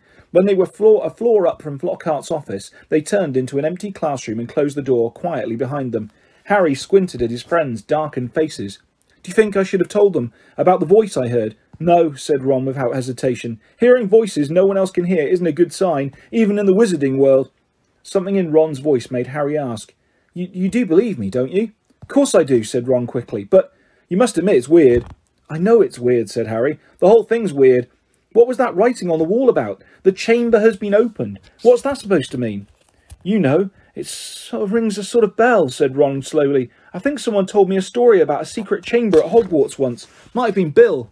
And what on earth's a squib? said Harry. To his surprise, Ron stifled a snigger. well, it's not re funny really, but as it's Filch, he said. A squib is someone who's been born into a wizarding family but hasn't got any magic powers. Kind of the opposite of muggle-born wizards, but squibs are quite unusual. If Filch is trying to learn magic from a Kwikspell course, I reckon he must be a squib. It would explain a lot, like why he hates students so much. Ron gave a satisfied smile. He's bitter. A clock chimed somewhere. Midnight, said Harry. We'd better get to bed before Snape comes along and tries to frame us for something else. For a few days, the school could talk of little but the attack on Mrs. Norris. Filch kept it fresh in everyone's minds by pacing the spot where she had been attacked, as though he thought the attacker might come back. Harry had seen him scrubbing the message on the wall with Mrs. Skower's all-purpose magical mess remover, but to no effect. The words were still gleaming as brightly as ever on the stone. When Filch wasn't guarding the scene of the crime, he was skulking red-eyed through the corridors, lunging out at unsuspecting students and trying to put them in detention for things like breathing loudly and looking happy. Ginny Weasley seemed very disturbed by Mrs. Norris's fate. According to Ron, she was a great cat lover. But you hadn't really got to know Mrs. Norris, Ron told her bracingly. Honest, honestly, we're much better off without her. Ginny's lip trembled. Stuff like this doesn't often happen at Hogwarts, Ron assured her. They'll catch the nutter who did it and have him out of here in no time. I just hope he's got time to petrify Filch before he's expelled. I'm only joking, Ron added hastily as Ginny blanched. The attack had also had an effect on Hermione. It was quite usual for Hermione to spend a lot of time reading, but she was now doing almost nothing else. Nor could Harry and Ron get much response from her when they asked what she was up to, and not until the following Wednesday did they find out. Harry had been back in potions, where Snape had made him stay behind to scrape tube worms off the desks. After a hurried lunch, he went upstairs to meet Ron in the library and saw Justin Finch Fletchley, the Hufflepuff boy from Herbology, coming towards him. Harry had just opened his mouth to say hello when Justin caught sight of him, turned abruptly, and sped off in the opposite direction. Harry found Ron at the back of the library, measuring his history of magic homework. Professor Binns had asked for a three foot long composition on the medieval assembly of European wizards. I don't believe it. I'm still eight inches short, said Ron furiously, letting go of his parchment, which sprang back into a roll. And Hermione's done four feet seven inches, and her writing's tiny. Where is she? asked Harry, gra grabbing the tape measure and, rolling, and unrolling his own homework. Somewhere over there, said Ron, pointing along the shelves, looking for another book. I think she's trying to read the whole library before Christmas. Harry told Ron about Justin Finch Fletchley running away from him. Don't know why you care. I thought he was a bit of an idiot, said Ron, scribbling away, making his writing as large as possible. All that rubbish about Lockhart being so great. Hermione emerged from between the bookshelves. She looked irritable, and at last they seemed ready to talk to them. All the copies of Hogwarts history have been taken out, she said, sitting down next to Harry and Ron, and there's a two-week waiting list. I wish I hadn't left my copy at home, but I couldn't fit it in my trunk with all the Lockhart books. Why do you want it? said Harry. The same reason everyone else wants it, said Hermione, to read up on the legend of the legend of the Chamber of Secrets. What's that? said Harry quickly. That's just it. I can't remember, said Hermione, biting her lip, and I can't find the story anywhere else. Hermione, let me read your composition, said Ron desperately, checking his watch. No, I won't, said Hermione, suddenly severe. You've had ten days to finish it. I only need another two inches. Go on. The bell rang. Ron and Hermione led the way to History of Magic, bickering. History of Magic was the dullest subject on their timetable. Professor Binns, who taught it, was their only ghost teacher, and the most exciting thing that ever happened in his classes was his entering the room through the blackboard. Ancient and shrivelled, many people said he hadn't noticed he was dead. He had simply got up eh, to teach one day and left his body behind him in an armchair in front of the staff room fire. His routine had not varied in the slightest since. Today was as boring as ever. Professor Binns opened his notes and began to read in a flat drone, like an old vacuum cleaner, until nearly everyone in the class was in a deep stupor, occasionally coming around long enough to copy down a name or date, and then falling asleep again. He had been speaking for half an hour when something happened that had never happened before. Hermione put up her hand. Professor Binns, glancing up in the middle of a deadly dull lecture on the International Warlock Convention of 1289, looked amazed. Miss, uh, Granger, Professor, I was wondering if you could tell us anything about the Chamber of Secrets, said Hermione in a clear voice. Dean Thomas, who had been sitting with his mouth hanging open, gazed out of the window, jerked out of his trance. Lavender Brown's head came off her arms, and Neville's elbow slipped off his desk. Professor Binns blinked. My, my subject is uh, history of magic, he said in his dry, wheezy voice. I deal with facts, Miss Granger, not myths and legends. He cleared his throat with a small noise, like chalk snapping, and continued, In September of that year, a subcommittee of Sardinian sorcerers... He stuttered to a halt. Hermione's hand was waving in the air again. Miss Grant, please, sir, don't legends always have a basis in fact? Professor Binns was looking at her in such amazement. Harry was sure no student had ever interrupted him before, alive or dead. Well, said Professor Binns slowly, yes, one could argue that, I suppose. He peered at Hermione as though he had never seen a student properly before. However, the legend of which you speak is such a very sensational, even ludicrous tale. But the whole class was now hanging on Professor Binns' every word. He looked dimly at them all, every face turned to his. Harry could tell he was completely thrown by such an unusual show of interest. Oh, very well, he said slowly. Let me see. The Chamber of Secrets. You all know, of course, that Hogwarts was founded over a thousand years ago. The precise date is uncertain. By the four greatest witches and wizards of the age. The four schoolhouses are named after them. Godric Gryffindor, Helga Hufflepuff, Rowena Ravenclaw, and Salazar Slytherin. They built this castle together, far from prying muggle eyes, for it was an age when magic was feared by common people, and witches and wizards suffered much persecution. He paused, gazed blearily around the room, and continued. For a few years, the founders worked in harmony together, seeking out youngsters who showed signs of magic and bringing them to the castle to be educated. But then disagreements sprang up between them. A rift began to grow between Slytherin and the others. Slytherin wished to be more selective about the students admitted to Hogwarts. He believed that magical learning should be kept within all magic families. He disliked taking students of muggle parentage, believing them to be untrustworthy. After a while, there was a serious argument on the subject between Slytherin and Gryffindor, and Slytherin left the school. Professor Binns paused again, pursing his lips, looking like a wrinkled old tortoise. Reliable historical sources tell us uh, this much, he said. But these honest facts have been obscured by the fanciful legend of the Chamber of Secrets. The story goes that Slytherin had built a hidden chamber in the castle, of which the other founders knew nothing. Slytherin, according to the legend, sealed the Chamber of Secrets so that no one would be able to open it until his own true heir arrived at the school. The heir alone would be able to unseal the Chamber of Secrets, unleash the horror within, and use it to purge the school of all who were unworthy to study magic. There was silence as he finished telling the story, but it wasn't the usual sleepy silence that filled Professor Binns' classes. There was unease in the air as everyone continued to watch him, hoping for more. Professor Binns looked faintly annoyed. The, the whole thing is arrant nonsense, of course, he said. Naturally, the school has been searched for evidence of such a chamber many times by the most learned witches and wizards. It does not exist. A tale told to frighten the gullible. Hermione's hand was back in the air. Sir, what exactly do you mean by the horror within the chamber? That is believed to be some sort of monster, which the heir of Slytherin alone can control, said Professor Binns, in his dry, reedy voice. The class exchanged nervous looks. I tell you, the thing does not exist, said Professor Binns, shuffling his notes. There is no chamber, and no monster. But, sir, said Seamus Finnegan, if the chamber can only be opened by Slytherin's true heir, no one else would be able to find it, would they? Nonsense, oh, O'Flaherty, said Professor Binns in an aggravated tone. If a long succession of Hogwarts headmasters and headmistresses haven't found the thing. But, Professor, piped up Parvati Patil, you'd probably have to use dark magic to reopen it. Just because a wizard doesn't use dark magic doesn't mean he can't, Miss Pennyfeather, snapped Professor Binns. I repeat, if the likes of Dumbledore... But maybe you've got to be related to Slytherin, so Dumbledore couldn't began Dean Thomas, but Professor Binns had had enough. That will do, he said sharply. It is a myth. It does not, it does not exist.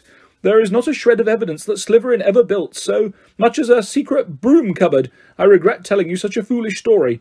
We will return, if you please, to history. So solid, believable, verifiable fact. And within five minutes the class had sunk back into its usual torpor. I always knew Salazar Slytherin was a twisted old loony, Ron told Harry and Hermione as they fought their way through the te teeming corridors at the end of the lesson to drop off their bags before dinner. But I never knew he started all this pure blood stuff. I wouldn't be in this house if you paid me. Honestly, if the sorting hat had tried to put me in Slytherin, I'd have got the train back home. Hermione nodded fervently, but Harry didn't see anything. His stomach had just dropped unpleasantly. Harry had never told Ron and Hermione that the Sorting Hat had seriously considered putting him in Slytherin. He could remember, as though it was yesterday, the small voice that had spoken in his ear when he'd placed the hat on his head a year ago.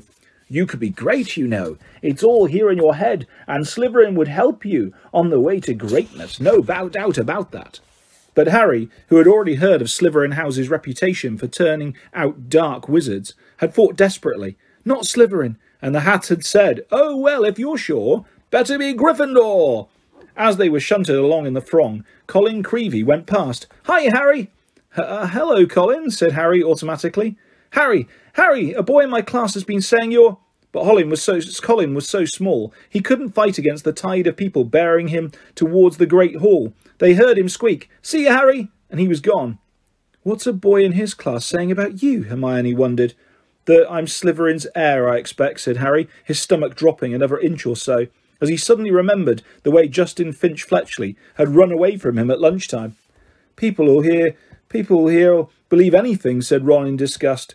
The crowd thinned, and they were able to climb the next staircase without difficulty. Do you really think there's a Chamber of Secrets? Ron asked Hermione.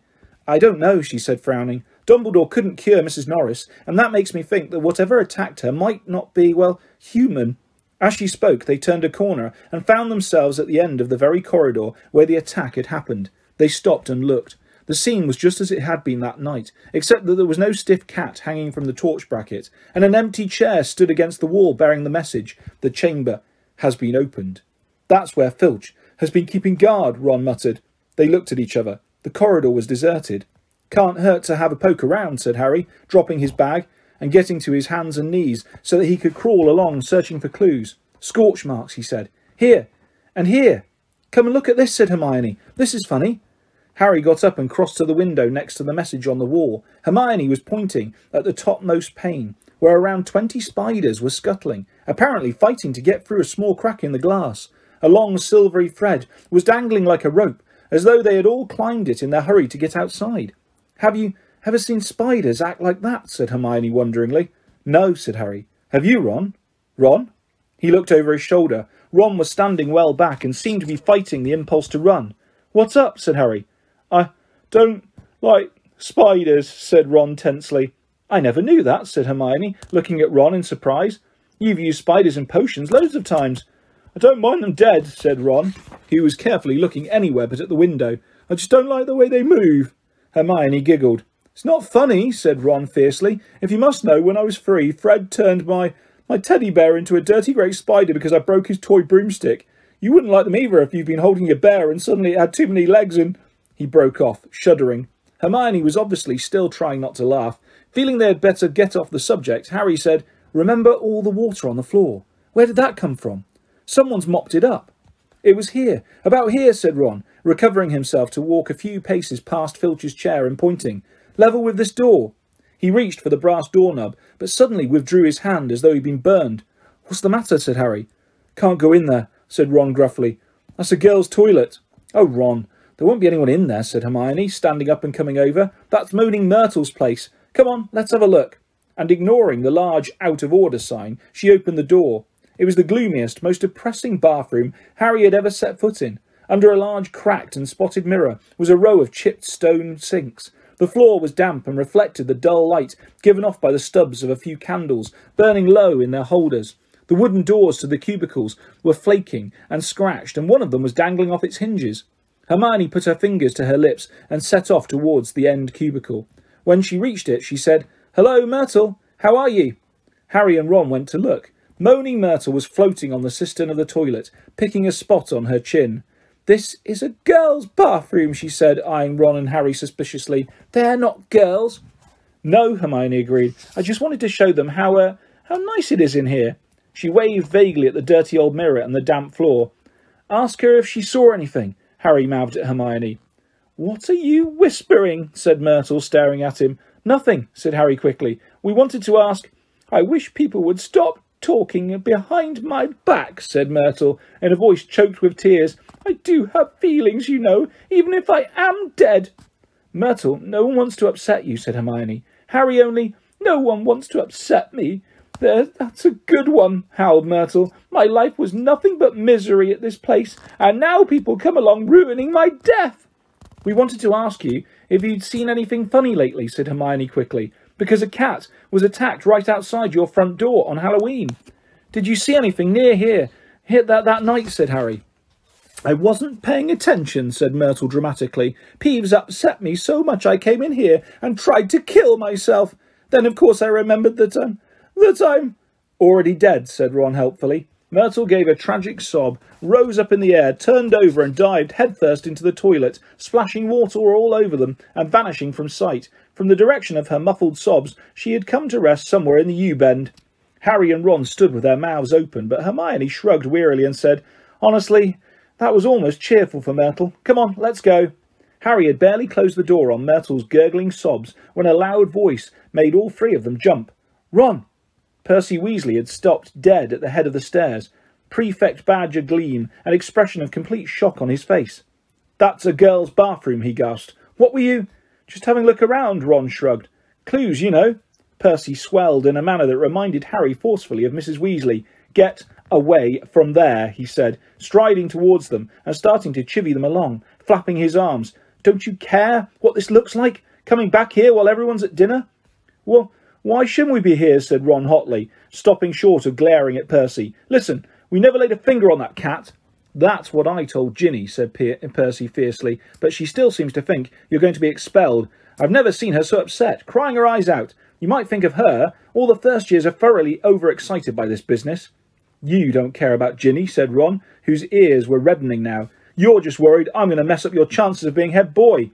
Five points from Gryffindor, Percy said tersely, fingering his prefect badge, and I hope it teaches you a lesson. No more detective work, or I'll write to Mum. And he strode off, the back of his neck as red as Ron's ears. Harry, Ron, and Hermione chose seats as far as possible from Percy in the common room that night. Ron was still in a very bad temper and kept blotting his charm, charm's homework.